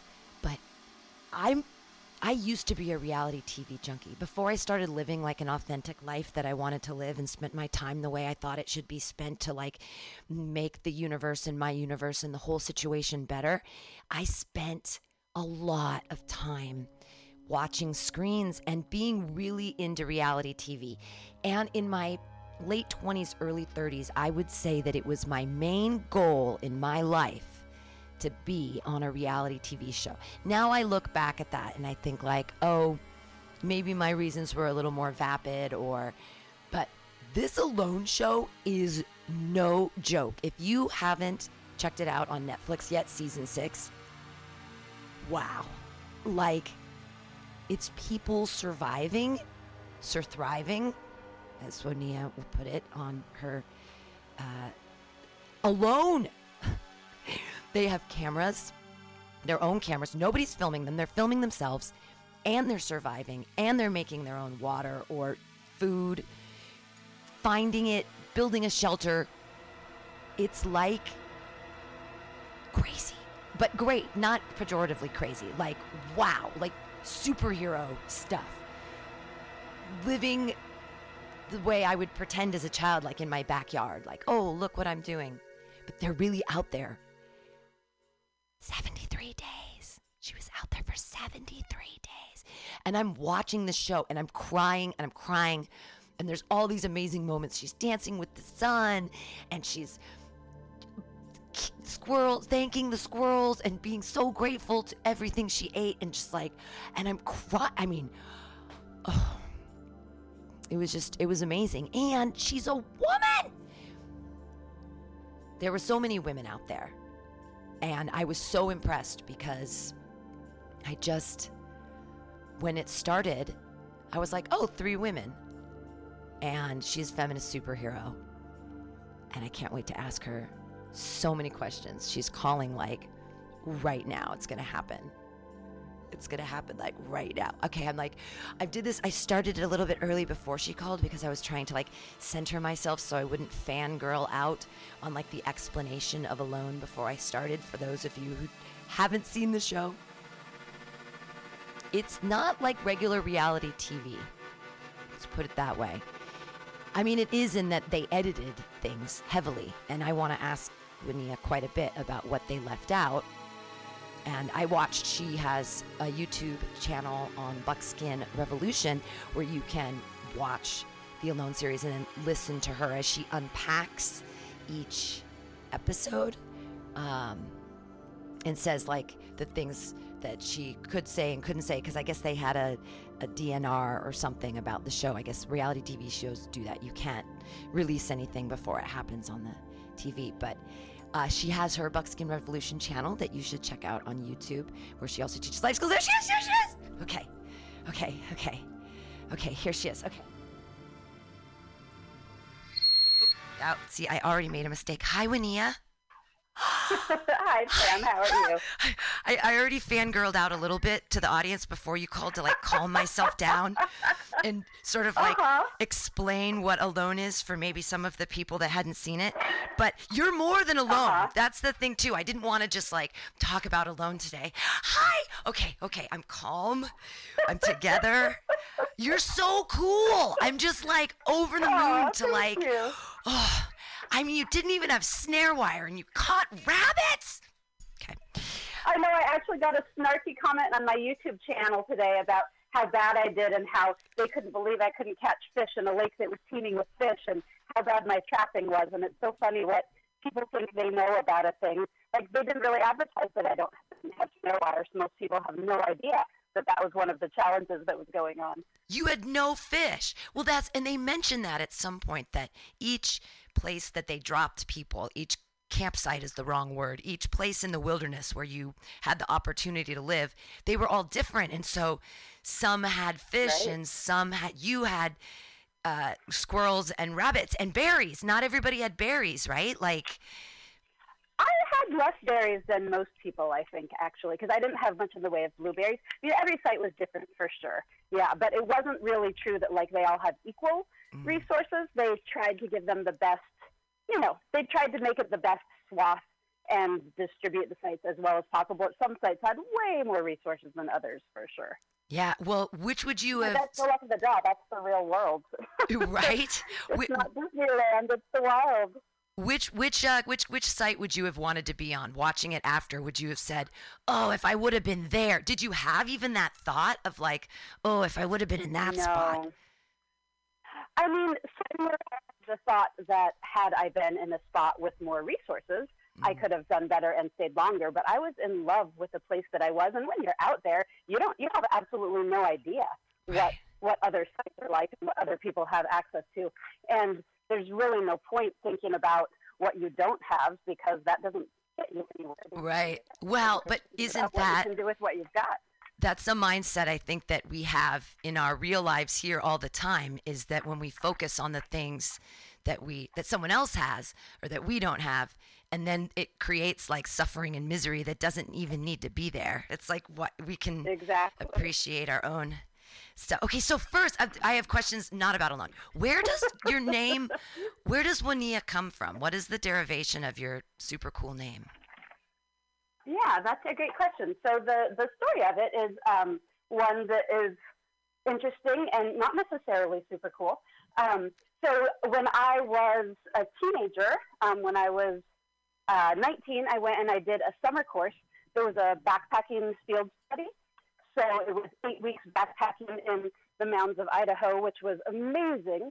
And one of the traditions of the course was that everyone take a, a trail name during that time, um, just to kind of set it aside as a thing separate from your normal life. And so I did that, and I was really interested in ancestral skills and starting to learn more of these life ways that are the things that I'm into now.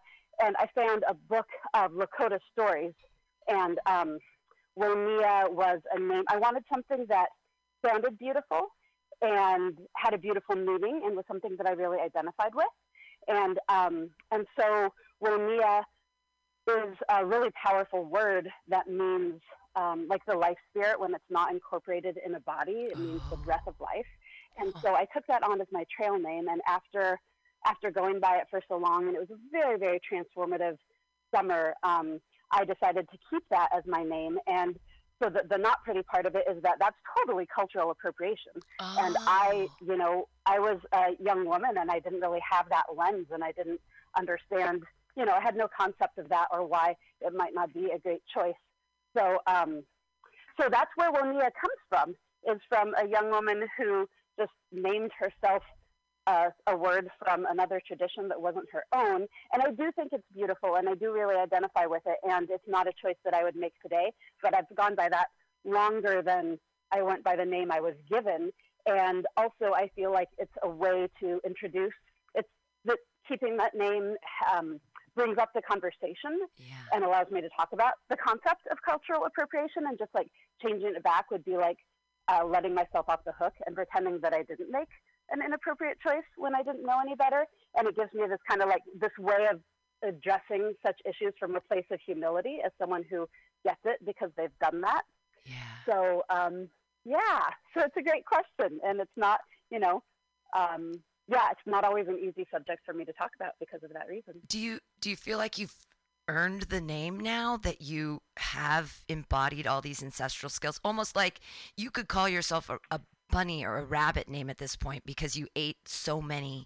like you you even said on the that was one of the things they actually showed that you're like I'm part rabbit now. like I'm or that all of your Yeah, cells were. So do you feel like through the time that you've spent being like cuz you have integrity with these skills that you're that you've embodied and then you're, you're living and you're teaching does that remove or do you still feel some of that No, I don't. I don't think that there's any earning a thing that is, you know, something that I took without permission. you know. Ah, So I mean, wow I think that it's not an inappropriate name if you look at it in that way, but if you look at it through the lens of cultural appropriation, I don't think that, you know, that there is anything that just changes. I mean, sure, I think that someone who didn't have a relationship with the skills and wasn't aware of these concepts, maybe it would be a less appropriate thing for, or it would be more harmful right for someone else. But I don't feel like that makes it just okay, you know, That's- not unless I had, you know, and, and I and I've spoken to Lakota people about this too. So it's not I'm completely without relationship to Lakota people. Um, but you know, yeah no that's i a huge can group of people who are all going to have really different opinions about it. So but it's it's, not it's for an, me to say whether or not I earned it. I guess is the is the bottom line. it's an appropriate it's an important conversation like because since we're in this crazy time of I I mean, what's happening with our world right now? There's so, but to even just to recognize a situation, it's like for me in white guilt, like I have to constantly come up against it and say, yeah, I'm. Oh, did I lose you? I lost you. You're back. I know. Sorry about that. No, hey, it's all the good. Cell phone here, so. and you're out in, you're up there in the mountains in Grass Valley. Okay, so here's my next question. How are you friends with a giant cat? the the profile shot. Yeah, the or picture the of the You you're for that? looking at the you're looking into Mhm. the eyes of this enormous cat. I, I'm a cat person. I'm a crazy cat lady. Like I love cats, and I saw that picture. I'm like, how are you friends with a giant cat? Um, that's actually a pretty small bobcat as they go. Um, large, large compared to house cats. But that was a cat that had been hit on the road. Oh. So that cat was no longer alive. oh, really? came to me. I thought you were looking Yeah. deeply into the eyes of a cat. See, look at me. I completely was. misinterpreted the picture. You were. I mean, I was doing that. Yeah.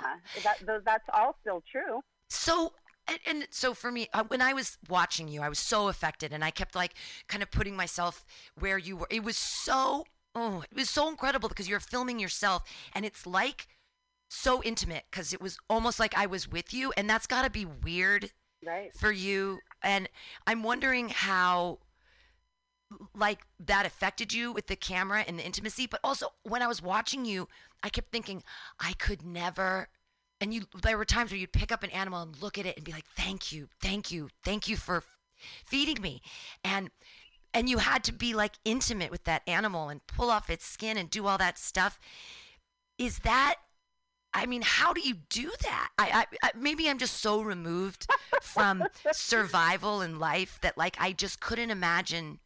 I mean, I was watching you do it, and that was hard for me. Like I, when I saw Jordan with the Wolverine, and I saw his little face and his teeth, and I was like, I'm making myself watch this.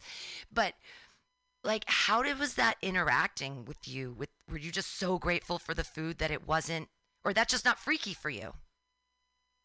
It's just not freaky for me. That's been a part of my life for a really long time. You know, I've raised my own meat animals. Um, you know, and I was vegetarian and vegan at one point. So I was like very anti-hunting and PETA and vegetarian in high school. Um, but once I started being introduced to ancestral skills, and you know, I went right from being vegan to processing and eating roadkill. Wow. And I'm, you know, I have a science background and a deep connection with animals, and it's never, it has never felt like a juxtaposition to me to love and feel connected to a wild creature and to, you know, skin it and break down its body for food and eat it. That is the most natural thing in the world to me. And to me, the barriers that our society puts up and the, the removal from our food source, that's what feels weird and wrong to me. Um, so, yeah, it certainly was not an issue for me out there and nor in my life in general. See, I um, I, I cook. One of the things I do for a living is I, I, I cook. I have no problem if an animal has no head. Like I can, I've processed so many birds. I've deboned so many birds in my time. Like it's, but if they have a head, I can't do it. And and I think maybe it must be something to do with the way I was raised, and I was so far removed. Even when I am working with a food source, I'm still removed from it, even when it's whole. So Right. um, talk a little bit about Buckskin Revolution and what you're doing to try to create that connection again with people and the way we should I don't want to say should be living our lives that's weird but the way we did for thousands of years and then it's just this little tiny little bit here at the end where we're so removed from it Exactly. Right. Yeah. Um, so yeah, I mean, you've kind of you've hit the nail on the head there. That my work with Buckskin Revolution is to kind of um, invite people back into that place of connection, not just with the world around them, um, but with our own selves, with our human communities, and with with our ancestry as humans and what it is that we evolved to do.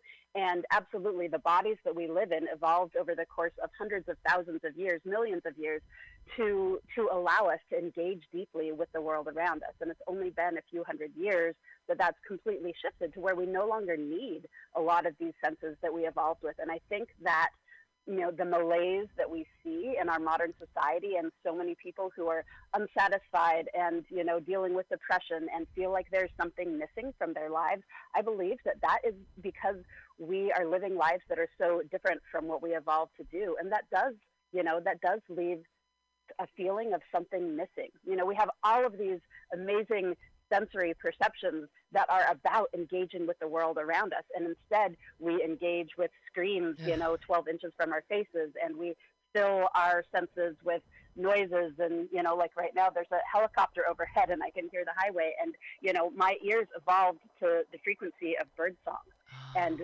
knowing what's going on in the forest around me through paying attention to what the birds are doing. And, um, yeah, I think that the degree to which we engage those skills, those senses, those parts of our body, you know, just our hands in in fashioning things that we need for our lives, there's something deeply fulfilling about that, you know, on a level that we don't even really know how to verbalize. Um, Crafting- well, that- it's that's what I'm trying to share. when when humans i mean we as humans all we really have is the ability to create things right either thought or stuff and i feel like uh, and watching you craft it uh, that was the thing okay so at the beginning of the show they don't show you for like two weeks and I get it. It's a Right. reality TV show, and they had to show the people that were going to break their leg and get kicked off, and they had to show their stories a little bit because they were leaving, and you were going to be there forever. But all those things that we didn't get to see, like you were just sitting on the ground weaving baskets for two weeks, or like what was? Because you were, cra- I mean, obviously you were doing things. You were, There's a lot going on in those first couple weeks. Yeah. so it was all like Um, building your amazing shelter, which was like the best shelter. I was like, I want to live there. That's it was. It looked warm and snug and like a real little house. But you were like Mhm. literally crafting all the time. Yeah, I mean, when you weren't looking Uh, for well, food. there's all or- kinds of things. I mean, it's it's hard to sum up. It was a huge time. You know, I mean, it starts off with the most important thing that you can be doing is yeah, getting your shelter set, and then starting to to key into your environment and where the food sources are, and strategizing how you're going to avail yourself of those. So that that was what you know. My first couple days were scouting my site and deciding where to set up my shelter and um, being sure that I was in the best possible location, and then starting to build. And you know, we we had snow on day three, Oh. so it was full on from the very beginning, and so I was constantly in this place of trying to balance food resources and shelter. And you know, when I woke up covered in snow, obviously that's going to nudge me to prioritize shelter um, for that day. Um, but always trying to hold both of those things and. Um, certainly the first few days were more focused on shelter for me because I knew that my body still had a lot of calories in it because we had been gorging up until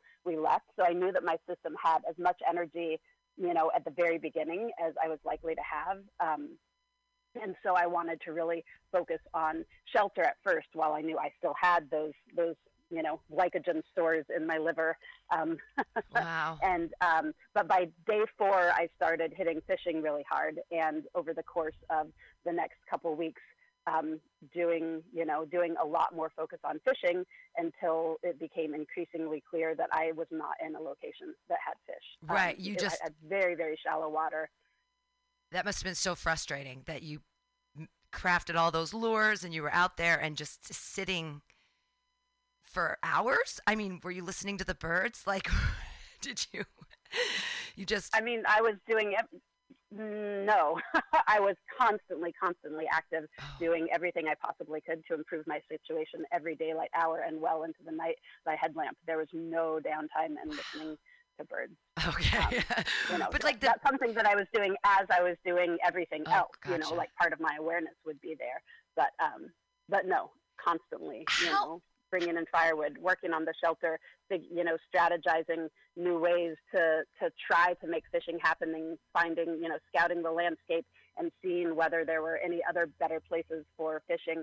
Going, you know, making a moose call and going into the woods and calling moose. I mean, I was I was splitting my strategy between fishing and bringing in moose, but that, and you know, you were asking like what were the resources that I had. My site was very resource scarce compared to a lot of the other sites. I didn't have big game. You know, I was hoping for problems with bears because I had a bow 45 pound bow and broadheads, and I would have been thrilled to have bears sniffing around my camp.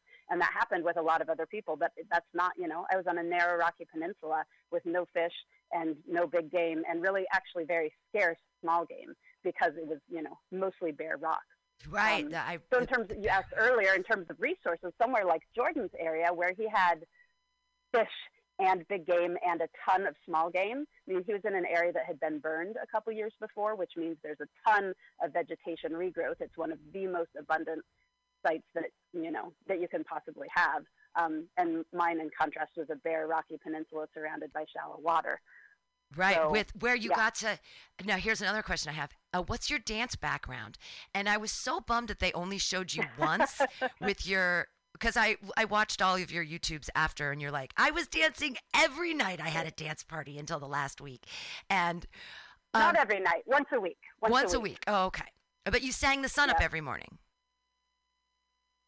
I, I sang the sun down You every evening. Sang the sun down. Um, yeah. But these were Mhm. rituals. I sang the sun up a lot of mornings, but not every morning because mornings were a lot more challenging, frankly. what was it? Just it was so cold. see all the more reason. Was it getting out of bed was just yeah, so it difficult? was cold. Yeah, it yeah, was cold. I mean, as time went on, things shift. You know, like starving for weeks on end, um, and really, really cold temperatures, and not sleeping well because generally, when one is um, really undernourished and in ketosis, it tends to affect your sleep patterns. Um, so, so yeah, but getting out of a sleeping bag into minus 20 degrees and you haven't had anything to eat for weeks is challenging. So, I'm, and my voice is a little more croaky in the morning. So, wow. so my Right, singing practice is more sure. consistent in the evenings than in the morning. And but these were rituals. So this is kind of goes back to the ancestral thing. So you were creating rituals for yourself out there, and is that what like helped keep you grounded and then like what what would what did you find? 'cause i also you also made ancestral plates. Like you said that when you were cooking your food you were like how did i don't want to like say like how did that witchy stuff help you? But I, I mean i'm into it too. So but you were you were performing all of these rituals. How did that like bolster your attitude and your how you were spending out there? Because i didn't see anybody else like doing rituals like that Yeah, I mean, you know, I think that um, I think that ritual has a certain connotation, which isn't necessarily how I would describe it. I mean, I think that has a lot of connotations, some that fit and some that don't. But I would say, yeah, I mean, definitely, I wove into my life a lot of practices that reminded me to be coming from a place of gratitude and connection. Um, I just, you know, like I, I've posted videos about making blood pudding and have some people say that I'm like doing satanic practices or something. So I'm leery around the term ritual Sure, sure, because sure, people sure. can take that and run with it all kinds of weird places. Um, Right. Well, So you're like a celebrity yeah, now, I- so you you have to you do have to watch what? No, seriously, because words uh, of people. that's I'm not sure the word I would use necessarily, but I have a higher profile than I used to. millions of people have seen you, like, Sure. and all of Yeah, the skills that. I mean, do you feel like this was the? This is what you've been working your whole life for. Like all of your skills came to fruition for this time that you were able to survive I mean, not just for that time, for for similar things. for all time. it it definitely felt like a fruition of a lot of things, but it, I don't like to think of it as like an end goal because then what what do you have after an end goal? Right. Sure. So yes, it, it was definitely a culmination of um, of things that have been a huge part of my life for decades. Um, yeah, but I hope that it's not the last time Oh, no. that I get to use all of those skill sets. I'm sure you're using the skills right now. Um, so back, I didn't a dance background. So were you a dancer as a child? Because you, No, not at all. Um, I mean, I am someone who, lo- I mean, I guess, yes, I got dragged to ballet at four and, you know, did somersaults in tutus and such, but that's the, that's the sum total of my dance background. I mean, I'm, I'm someone who loves dancing and have taken, you know, I have taken different dance classes, but um, mostly just free form, um, you know, like five rhythms and ecstatic dance and that kind of thing. Um, I wouldn't say it's a background, but just something that's a part of who I am and something that I really love. rad. I just, uh, yay. Um, okay, so I have all of these questions about cameras. Did they train? Okay, so it was a Mhm. crazy show to watch because it was beautifully shot. And I know that some of it was be real and like they are a show and they they're doing what they do. But the majority of the and they stuff go over sites with drones occasionally and that kind of thing. So they do, you know, bolster what we do. but you are your own camera person, which I don't. It took me a while to realize that. I'm like, so do the camera crew? I kept thinking like the camera crew gets lunch like while they're starving. That's inhumane. That's terrible. But then I realized like, wait, wait, wait, no, there, no, there's no camera. there's crew. no one there. No, right. No, it, it's actually literal. I mean, the show is called Alone for a reason. Yeah. It's quite literal. Yep. I just didn't believe it at the beginning, and then I'm like, okay, this is real. So did they t- teach you how to use camera, or did they tell you like what shots they wanted you to do, or where? Okay. Yeah, no, absolutely. That's a big part of the prep before going out is um is yeah, the the camera training. And that happens also in their selection process. Um, you know, when they they they had for my season, I think they had 20,000 applicants to be on Alone.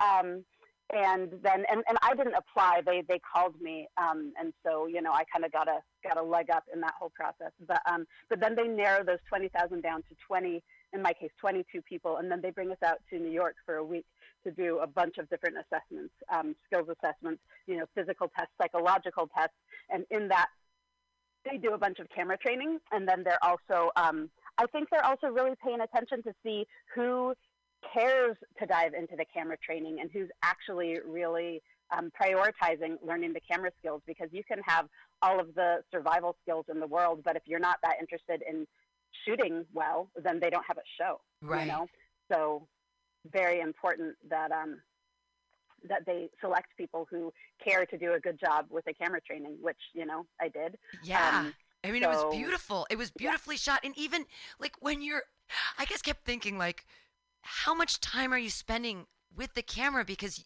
the sun is going down and you're chipping through this ice and it's 18 inches thick and you didn't have the axe. You had your cool thing that you chop the trees down with and and you're just going and going and going and I was like how much time did the camera take to set up and then you have to take it home and all these and other that- like yeah, and that's that's a huge component. And honestly, you know, I would do it differently now than I did then. I was very, very invested. I mean, really, the reason why, and there were a lot of different reasons why I decided to do alone, but a big part of it for me wasn't, you know, it wasn't about the competition. It would have been great to win on some level sure. And there were some levels where I didn't actually think that winning would be the thing. Um, but m- one of my main goals was to demonstrate a different way of approaching survival than what one usually sees on these shows. And, you know, it usually tends to be about like competition and coming from this very antagonistic place with the natural world and like Mm. you know it's me versus nature and you know even one of the shows is called man versus wild right. you know and that is the polar opposite to my perspective and how i wanted to be out there so for me it was the opportunity to share my perspective with the world stage and knowing that the you know the better i did the more i the more i proved that going about things from a place of connection and reciprocity rather than domination and you know competition is a viable strategy is a viable strategy for survival so um, because that was such a goal of mine, I really took a lot of time with the filming, and that was a huge part. I would say half of my daylight hours and you know calories and time and energy went to getting really good shots, and it would it would affect what I did. You know, I would choose to do things like I would process my animals during the day, during the daylight hours, so I could get really good footage of it. When for me, practically speaking, it would be way better for me to leave that animal in my shelter and do it at night because there are tons of things I can be doing out on the land when the sun is out that I can't do in the dark. And the sun was only out for four hours a day by the time I left. So every daylight hour was so huge. And yet I sacrificed a lot of them to get the good camera angles and to set up the good shots and do the good filming. And then it was so disappointing to watch the show and see that like way less than 1% of the things I filmed made it onto the show. And I could have done, so I, I could probably have had twice as much food if I had had twice as much time. Oh. Well, honestly, I'm not sure that that's true because my spot was so resource scarce. But you know, I could have done much better in terms of the survival aspect had I not put so much energy towards filming really well. Um, so you know, I don't want to say that anything is a regret because it was the most amazing experience I've ever had. And had I shifted some things, then maybe other things that I can't know now would have shifted, and that would have been a bummer. But I would do it differently in terms of so much time and attention towards filming well if I was to do it again. How many hours a day did they ask you to film? Because We were we were asked to film absolutely everything we did. all day long. wow. So what did they give you They batteries can't every legally time? require that.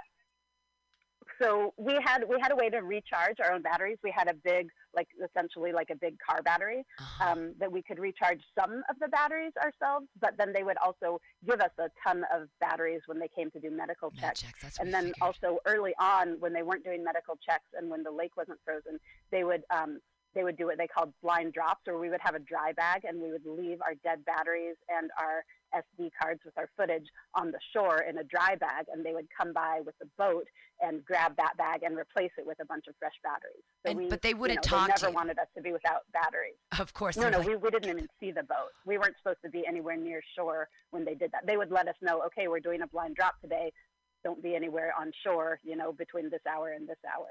So did you look forward to med checks just because they were people, like when they started happening, or was it like, oh, med checks, I don't want to, I don't want to know, or No, I didn't. I didn't really look forward to them. I felt like it really interrupted my routine. I mean, one thing is that a day with a med check was kind of a lost day Oh, in terms right. of food No gathering daylight. because they would give me a window when they, when they were coming, but they didn't know when exactly. So I couldn't be that far from my shelter, and my trap lines were a good ways away from my shelter.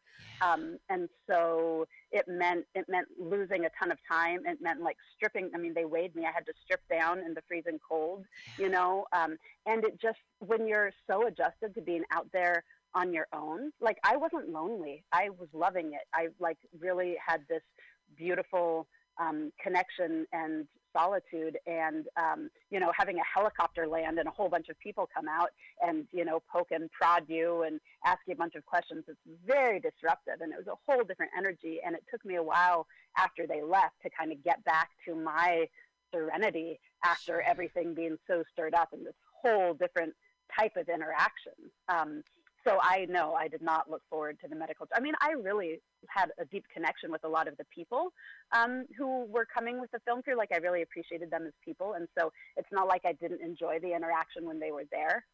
right? But it was still so disruptive that I would rather have not had it. And towards the end, you know, I was having medical checks a lot more often because I was dangerously underweight, and I knew they were very, very concerned about me. So I had the fear of being pulled up you know, all the time. Um, I got my first warning that I was on medical alert on day 40. Whoa! And so 33 more days, I was out there wondering when I was going to get pulled and having medical checks way too often that were very disruptive and actually really um, affected my ability to bring in food a lot. So it's like you're underweight, so we're going to check you more often. And it's like, well, the more that you check me, the more underweight I'm going to get because that's a whole day that I lose a lot of my trapping capacity. uh, how far? You said your traps were a ways away, like a mile. I'm just trying to think calorie wise. no. No, not Uh, that far. I mean, uh, it changed all the time. You know, I had different trap lines set up. I was constantly, I mean, every day I was checking and resetting because I had fishing line and not snare wire. Fishing line rabbits can chew through in, you know, half Oh, a yeah. second. So I was constantly, constantly having to take down and reset up other snares. And, you know, the rabbits would be onto me. If I had set up a bunch that they had just nipped off in one area, they would stop using that area. So I had to constantly be exploiting other areas. And, you know, so there was no set trap line that was there all the time. It was, you know, constant strategizing and shifting up what I was doing. How So many? Sometimes I don't know, probably as far as half a mile, Okay. not not a whole mile away. And you know, I my territory. You don't know how big your zone is. You know, you're not. You have boundaries. You're not allowed to cross. But it's not like they're marked. You know, this is way out in the wilderness. So the way that I would know is if I got a little blip on my GPS device. What? Um, And then let's talk about the beavers. Oh, oh, I saw the thing when you talked about the beavers. I want to talk about the beavers. So when everything finally freezes up and you're like, all right, I'm going to go get those beavers. And you get over to the beavers, can't get to dang beavers. And then the frozen river and the beeping and the leaving. that was crazy. so Yeah. did you That was was, that the first time that you felt was that the first time you felt real fear or were there other moments where you were like I could die right now? Was that the only moment that was at like the end of your journey and you were like whoa. That was the only moment. Really? sure. You never felt any like Mhm. that was a kind of fear that like I can imagine it's like inside you're like the pit of your being is like, "Oh, whoa. We need to be well, and the careful thing with that of here." frozen river was, yeah, I mean, that was like I never felt any threats from the outside. Like being on the river, that was my own fault. You know, that was that was my own poor choices right in that moment. So I didn't really have anything. So I felt fear, but I also felt like shame at like, wow, that was a really stupid choice. You just really put yourself in jeopardy. Um, but that was the only moment. No, I really, you know, I I understand that it maybe should have been scary and um, that it would be for a lot of people, but I felt so seen and held and wanted by that place. I just really didn't feel like there was anything out there that wished me harm. And even, you know, I mean, I was out there on top of that frozen river because I'd been following wolf tracks um, across the ice. And, you know, wolves are big predators, but I, you know, I didn't feel like I was in any danger. which is not true. You know, like something could have decided that I was an even, uh, you know, a, an easy meal. But even so, I mean, my deepest desire was to be a deep part of that landscape, and that is part of that is part of living wild and wild systems. And so, in that way, I mean, I'm sure that had I been attacked by a wolf in the moment, it would have been very scary. But you know, better with, to go out that way as part of a beautiful interaction in a wild place than to get taken out in a car accident. Sure. You know. Did you have an arrow nocked? So I wasn't Did you have an arrow nocked when you were uh, on walking that, around? No, I didn't have an arrow nocked. I'm trying to remember if I even had my bow with me. I probably did because I brought my bow everywhere. But no, I definitely didn't have an arrow nocked. Because you I were just walking and- having my bow with me on that trip. You were just yeah, I mean, experiencing you know, the beauty uh, of it's not that common for wolves to take out people, and especially in an environment where they don't see people. It's not like we're on the menu. It would be an unusual animal that's like, what is this thing I've never seen before? I guess I'll figure it out by eating it. You know, generally that's there would be a curiosity. You know, the place where you see problem animals is places where humans have been encroaching into wild places a lot and affecting wild animals' ability to get game. You know, like bears attacking people. That happens usually in like campgrounds and such, Yeah. and places where they're used to associating humans with food. Um, so, yeah, I mean, which is not to say that you know that they mightn't be motivated that way, but it just wasn't. I didn't feel in my gut that I was in danger in those ways. right. So Just from yeah, the I had one water. moment when I was coming back. Yeah, just from standing on top of water, you know, of, of ice that was way thinner than it should have been to me be standing on top of a frozen river. I just didn't realize. And for the for the you know listening audience right now, what she's referring to is a night pretty far out. I think it was night 70, maybe 69 or 70. Um, I, I had hiked out across the ice. I was way out of my bounds. I didn't realize that because the GPS signals and satellite signals are um, really bad out there. So the message telling me that I was way out of bounds didn't come until I was already far out. Um, but it was kind of dusk. I couldn't really, you know, the light was starting to go, and I was in this area on this lake, which is this huge lake, um, where the ice was starting to be uh, not flat, but kind of bubbled. And I was curious about it, and I thought that it must have been, you know, vegetation or something. And I didn't realize until I was already pretty far out that the reason why it wasn't flat there is because it's actually a, a river. And so it was like the bubbling flow of the river that had frozen, and it was not very thick ice. And um, because that's what happens, ice that's on top of flowing water doesn't doesn't freeze very quickly. So it's a really dangerous, really sketchy place to be. And I just, you know, And that it was- so enthralled it by was following these dusk. wolf tracks. the the dust. yeah, so they couldn't they have can't. come to help me. They couldn't have flown the They, helicopter. yeah, they wouldn't have Not that able- they could have gotten there. I mean, if I had gone through ice on top of a fast-moving frozen river, there would have been nothing they could do. I would have been stuck under the ice anyway, and the helicopter would have been a non-issue.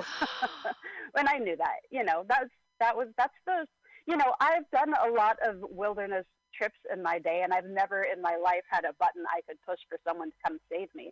So that wasn't really part of my reality out there. Like I knew that everything I was doing was a calculated risk, and that you know the chance of rescue was a pretty remote one. So that that didn't figure into my thinking out there. wow. Um, That's why you're so, a superhero. yeah, you're um, fearless. you're a fearless feminist superhero. I'm not fearless, but that those aren't the things that I'm most afraid of. I guess. Wow. Okay, so let's switch gears. What are the top five most beautiful things you saw up there that you could? There's probably got to be more than five, but that you For hadn't sure. seen in any of your wilderness journeys that you were just so majestic that that they didn't show on the show. I mean, they showed a lot of the northern lights, and I kept being like, "Is that that's crazy? Those are wow." Um, They are crazy.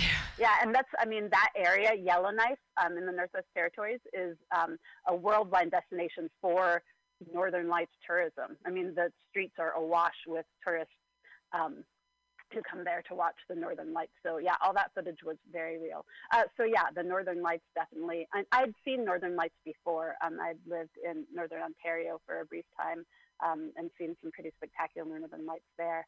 But yeah, that was those were really really amazing um, the night that i was out on the ice the night that they showed the footage of where i was trying to get through the ice and realizing that it, in the course of the couple days that I hadn't been out on the ice because there'd been a really intense storm, a really intense storm that drops the temperature about 20 degrees with just whipping winds.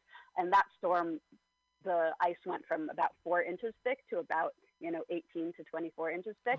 Um, so I had been able to get through the ice with the same technique I was using before that, and then all of a sudden there was no way. But that ice, that that, that night, that sunset was the most epically beautiful, awe-inspiring evening of my entire life. And it was really frustrating to me that what they showed instead was me failing to get through the ice, and they inserted bleats. I'm fairly certain I wasn't actually cussing. Um, I don't know for sure. Maybe I was, but they, but they made it look like a hardship, and it was one of the most amazing nights in my life. Such that like I just fully surrendered after that, and was like, if they pick me up tomorrow, I don't care because I got to have this night out on the ice. It was this experience where I was out there and the ice was completely scoured clean to just a mirror surface from this really intense storm we had had for days and days with heavy winds and you know like scouring the ice with snow. Um, and the sun was going down and because the storm was just clearing there were a lot of clouds so the color was really intense. And the sky was just this amazing hot pink orange you know beautiful colors. And then i'm standing on this ice that is so smooth that it's reflecting the sunset back at me. So it's like i'm standing in the middle of the sunset you know i'm completely surrounded by sunset colors everywhere. And then the night was just so gorgeous once i figured out that I couldn't get through that ice, I just decided to go further out onto the lake and just revel in it. And I got further out into the ice in an area where the the pressure of the ice freezing so fast had cracked the surface of the lake. So it's all of these different pieces of ice that had all been kind of pushed up by the pressure of the cracking.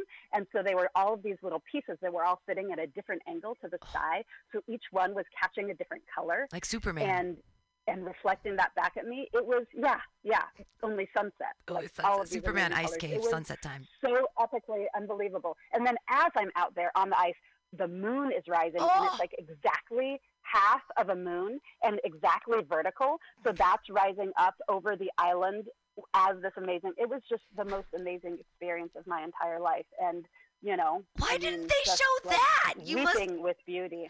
Do you get to keep the footage? Well, because they want to show the drama. No, no, you don't get. You put the footage. foot- Well, they and can't- honestly, I didn't bring the cameras Oh. out there. I mean, I did take footage. No, I did take footage of the moon rising, but when I went out to where there was the puzzle pieces, I left the camera set up by that hole and I just wandered out by myself, which I wasn't really supposed to do. But it was like too epic and Yeah. amazing.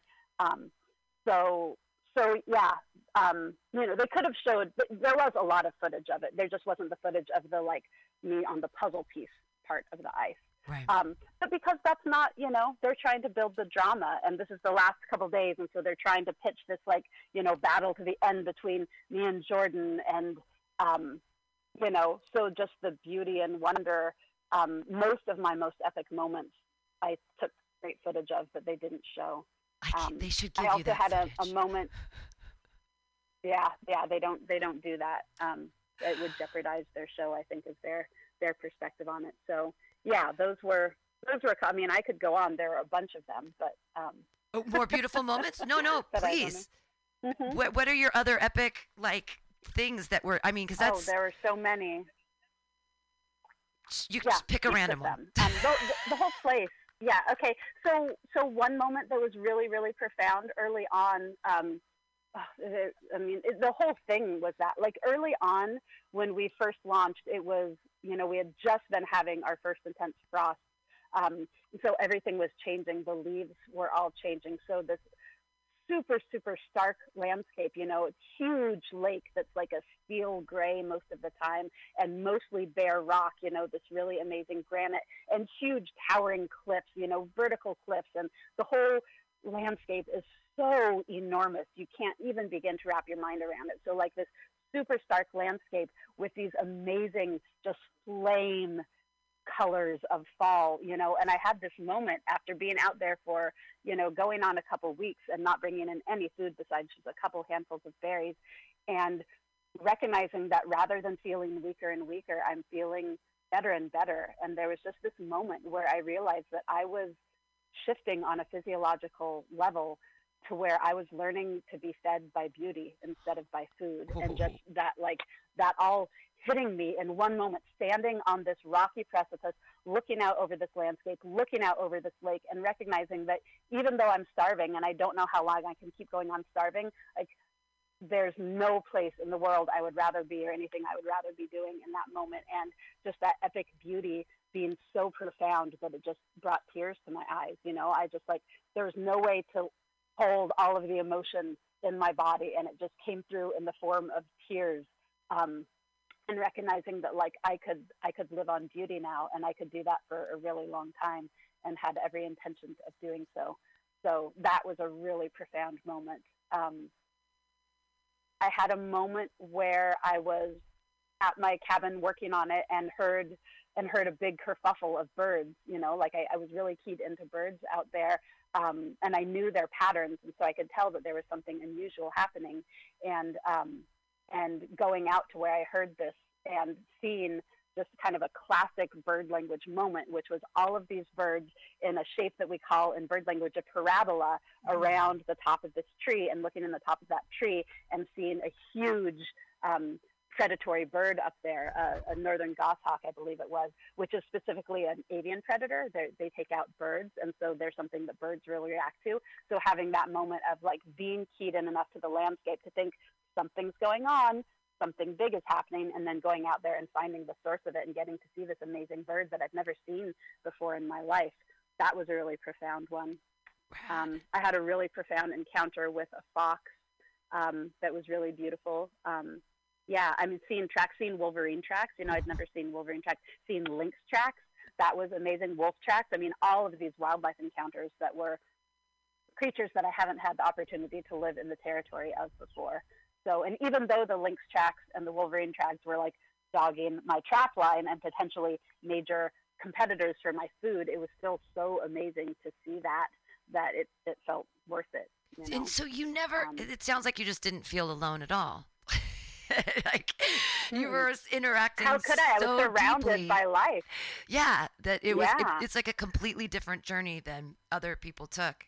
Did the camera help you Apparently, feel? which I didn't realize until watching it.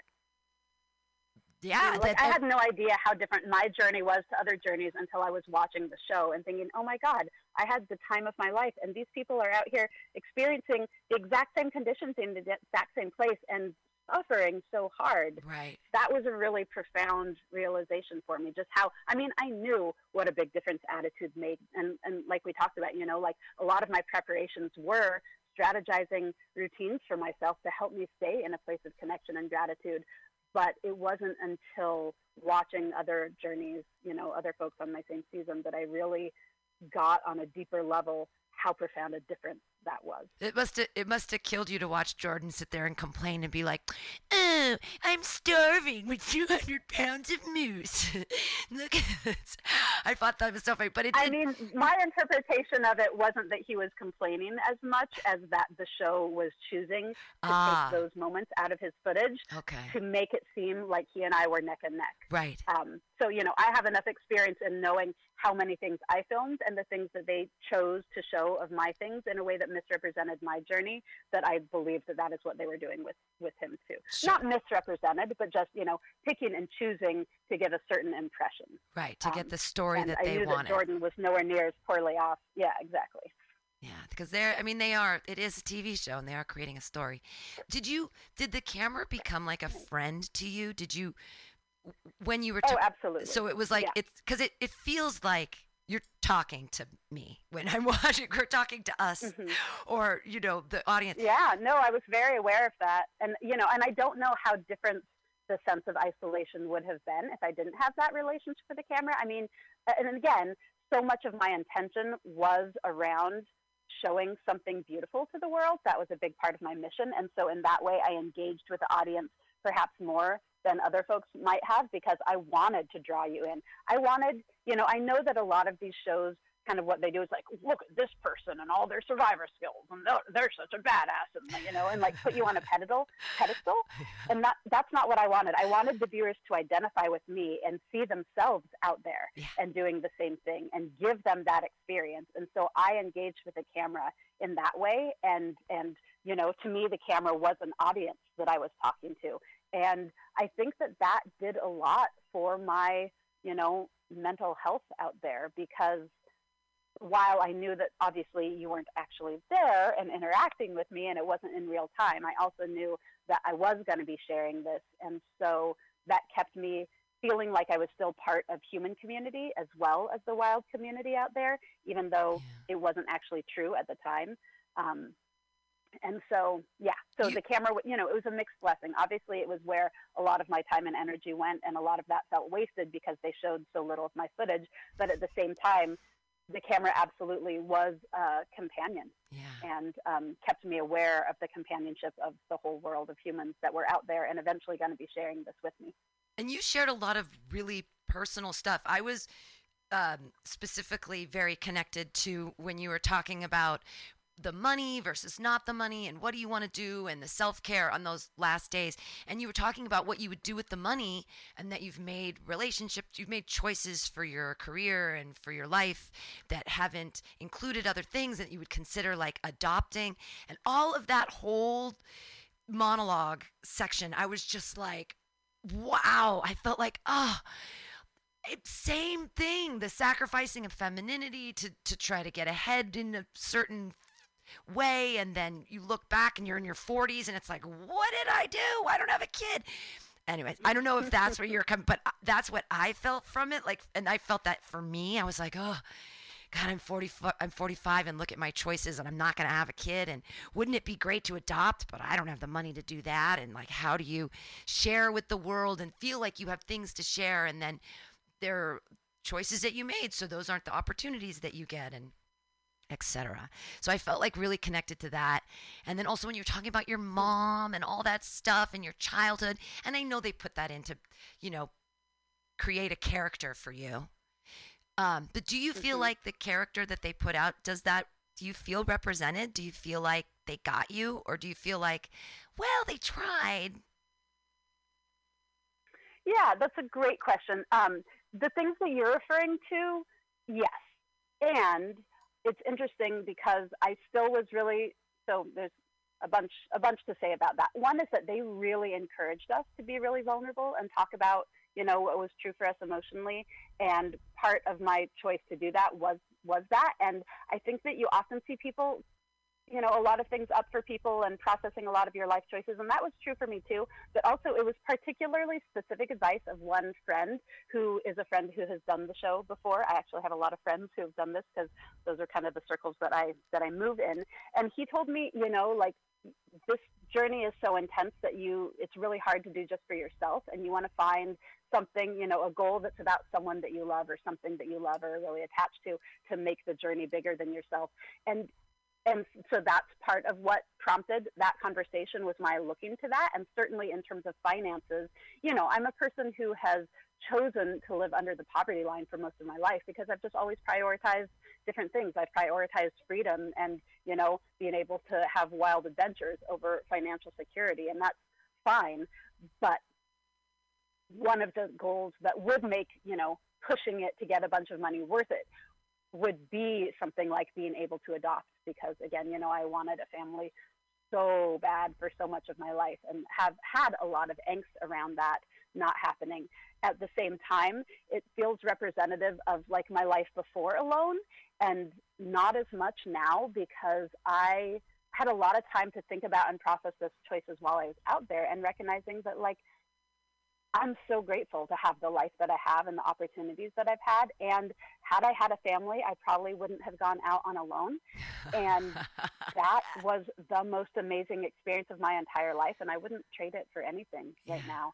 And, you know, I made those choices from uh, the authentic place that I was in when those choices were up for me. So how would I go back and change that now? So I processed a lot of my regrets while I was out there. And so when I came back out, and saw that footage, I was thinking, that doesn't represent me. Mm, But the truth is that it did represent me at one time, just not as much anymore because things have shifted. And I would also say that I'm I'm someone who has dealt with a lot of sorrow and angst around not having had a family, but I don't think that I am a person who really like I'm a person with a very positive, forward thinking attitude and not someone who tends to go into like woe is me places. right.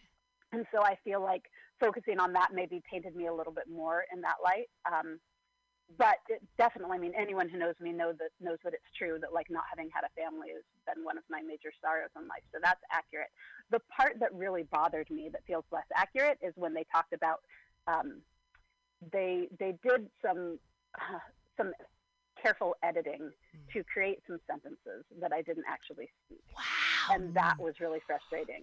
And That is really say that, you disappointing know, to hear. never- because you filmed yeah, so much and the, stuff. The one place that that was true, yeah, they, they had me say at one point towards the very end, "I've never had enough money to eat well, and that's why I'm here." And that is like nauseating to Ooh. me to hear because that's not true, and I felt like it painted a very different picture of who I am. And um, and it basically made me say that I was there for the money because I was desperate for money because I don't have enough money to eat otherwise, which is absurd. Um, and it is definitely true that I have lived on a lot less money than uh, you know, like well under the poverty line, and that that has affected some of my food choices in terms of like being able to buy all of the healthiest organic food and whatever I want all the time. And yet, the way they made it say that is like that I've been so poor that I'm starving, and that that was my motivation for being on the show, and that was like a complete 180 and the furthest thing from the truth. So in that way, I felt very misrepresented. And, um, you know, I've had people write me saying, like, oh my gosh, I'm so sorry. I hope you can afford to eat now. And I'm just like, Oh, oh God. my God, that's awful. And, you know, I think that overall, you know, that one part, so they, they do interviews with you before you go, when you come back, and when they come and do medical checks. And sometimes they use that those audio clips and overlay it onto your time out as if it's what you're saying in the moment Sure. and that's what happened with that clip and it wasn't that was that was a moment when i like went out to the lake to sing this beautiful song of hope and joy and instead they did this overlay of audio saying i'm oh poor me i'm so poor i can't afford to eat and i'm just here so that i can afford to get a decent meal for once and Oh. um i think that most people most everyone i feel like who has written me which is like hundreds thousands of people um, that part of the message is not what they can like i think it's clear of like my energy and most of the things that like my joy and my positivity were what came through more. And the contrast of that one sentence was um you know was big enough that they don't even see that as part of my journey it seems like most people who write and i hope that that's true. Yeah. um but yeah that was that's a sore spot for me that's the one major sore spot for me um, and and with the whole fair enough.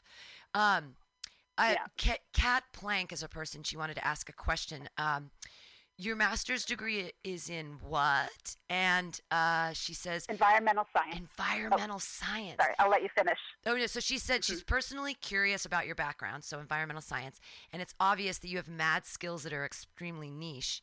Um, but how did you decide to learn those kinds of skills? And so I guess it would be when you were when you were 19, or was it when you were younger even that you you already said at the beginning you went into a a skills program, a wilderness program when you were 19. Was that when you started this? journey into ancestral skills or was it before that that you had a great interest even like as a young child Yeah, that's a great question. Definitely as a young child, um, I was always super fascinated. Like all of my favorite books, you know, like I had a book about Ishi when I was a kid, and all of the Little House books and Laura Ingalls um, Wilder's story and Island of the Blue Dolphins. Like those were the books that I loved, and you know, Hatchet and that kind of thing. So I was obsessed with these things as a kid, and like all of my childhood games were me as Karana on the land. Like I would pick red clover blossoms and you know put them in a hole in the ground because I was saving up food for the winter. You know, that was that was what I was obsessed with. But I didn't think that those things were, you know, I thought that that was from the past and not something that was available to me. So, um, so I, you know, I always did a lot of things with my hands. I was into sewing and knitting and crocheting and that kind of thing, and like the handcrafts that were available to me. But I didn't really have other avenues. Um, you know, like I grew up in a rural place, but you know, we weren't we weren't we grew strawberries and we grew a small garden, but you know, we weren't like harvesting wild food or anything. This wasn't in my this wasn't in my background and how I was raised up. Um, but I was always looking for that stuff. And when I was um, I think a freshman or a sophomore, I think a sophomore in college. And I went to school for biology and environmental studies. So, like a deep connection to the natural world was always a part of me. And my parents were both outdoor people. My dad was a, an endurance runner doing 100 mile trail runs, and my mom was a backpacker and in the Sierra Club. So, I spent a lot of time hiking and, you know, out in wild places as a kid. Um, but it was when I was a sophomore in college that a friend of mine gave me a book, um, The Tracker by Tom Brown Jr., um, where he kind of talks about using these skills in his childhood um, coming into relationship with the land. And that was really inspiring to me. And so when I wanted to do a field course one summer, I specifically looked for one um, that might have some some of those skills and found um, found one that had instructors who had taught some ancestral skills. And so I chose the course based on that. And that's not what the, the focus of the course was, but it was a big focus for me because that was where my interest laid. Um, and then they told me about a skills gathering that they had been to that was all focused on ancestral skills. And so I went to that, and that was um, when I was 19. And so that was what really showed me that, in fact, this was something that was still available, that people were still doing. And then from that point on, I just threw myself into it wholeheartedly and definitely kind of had like fantasies about running off naked into the wilderness, you know, with just my knife and living there forevermore. And um, my first gathering was when I was introduced to buckskin clothing, and that completely changed my life and became my biggest goal was to, you know, learn to tan hides and make clothing for myself. And um, so, yeah, from that point on, anytime I wasn't in school, I was I was out in the woods by myself doing skills stuff um, or going to gatherings whenever I could and spending summers on some land in Idaho with a bunch of folks who were teaching and practicing skills and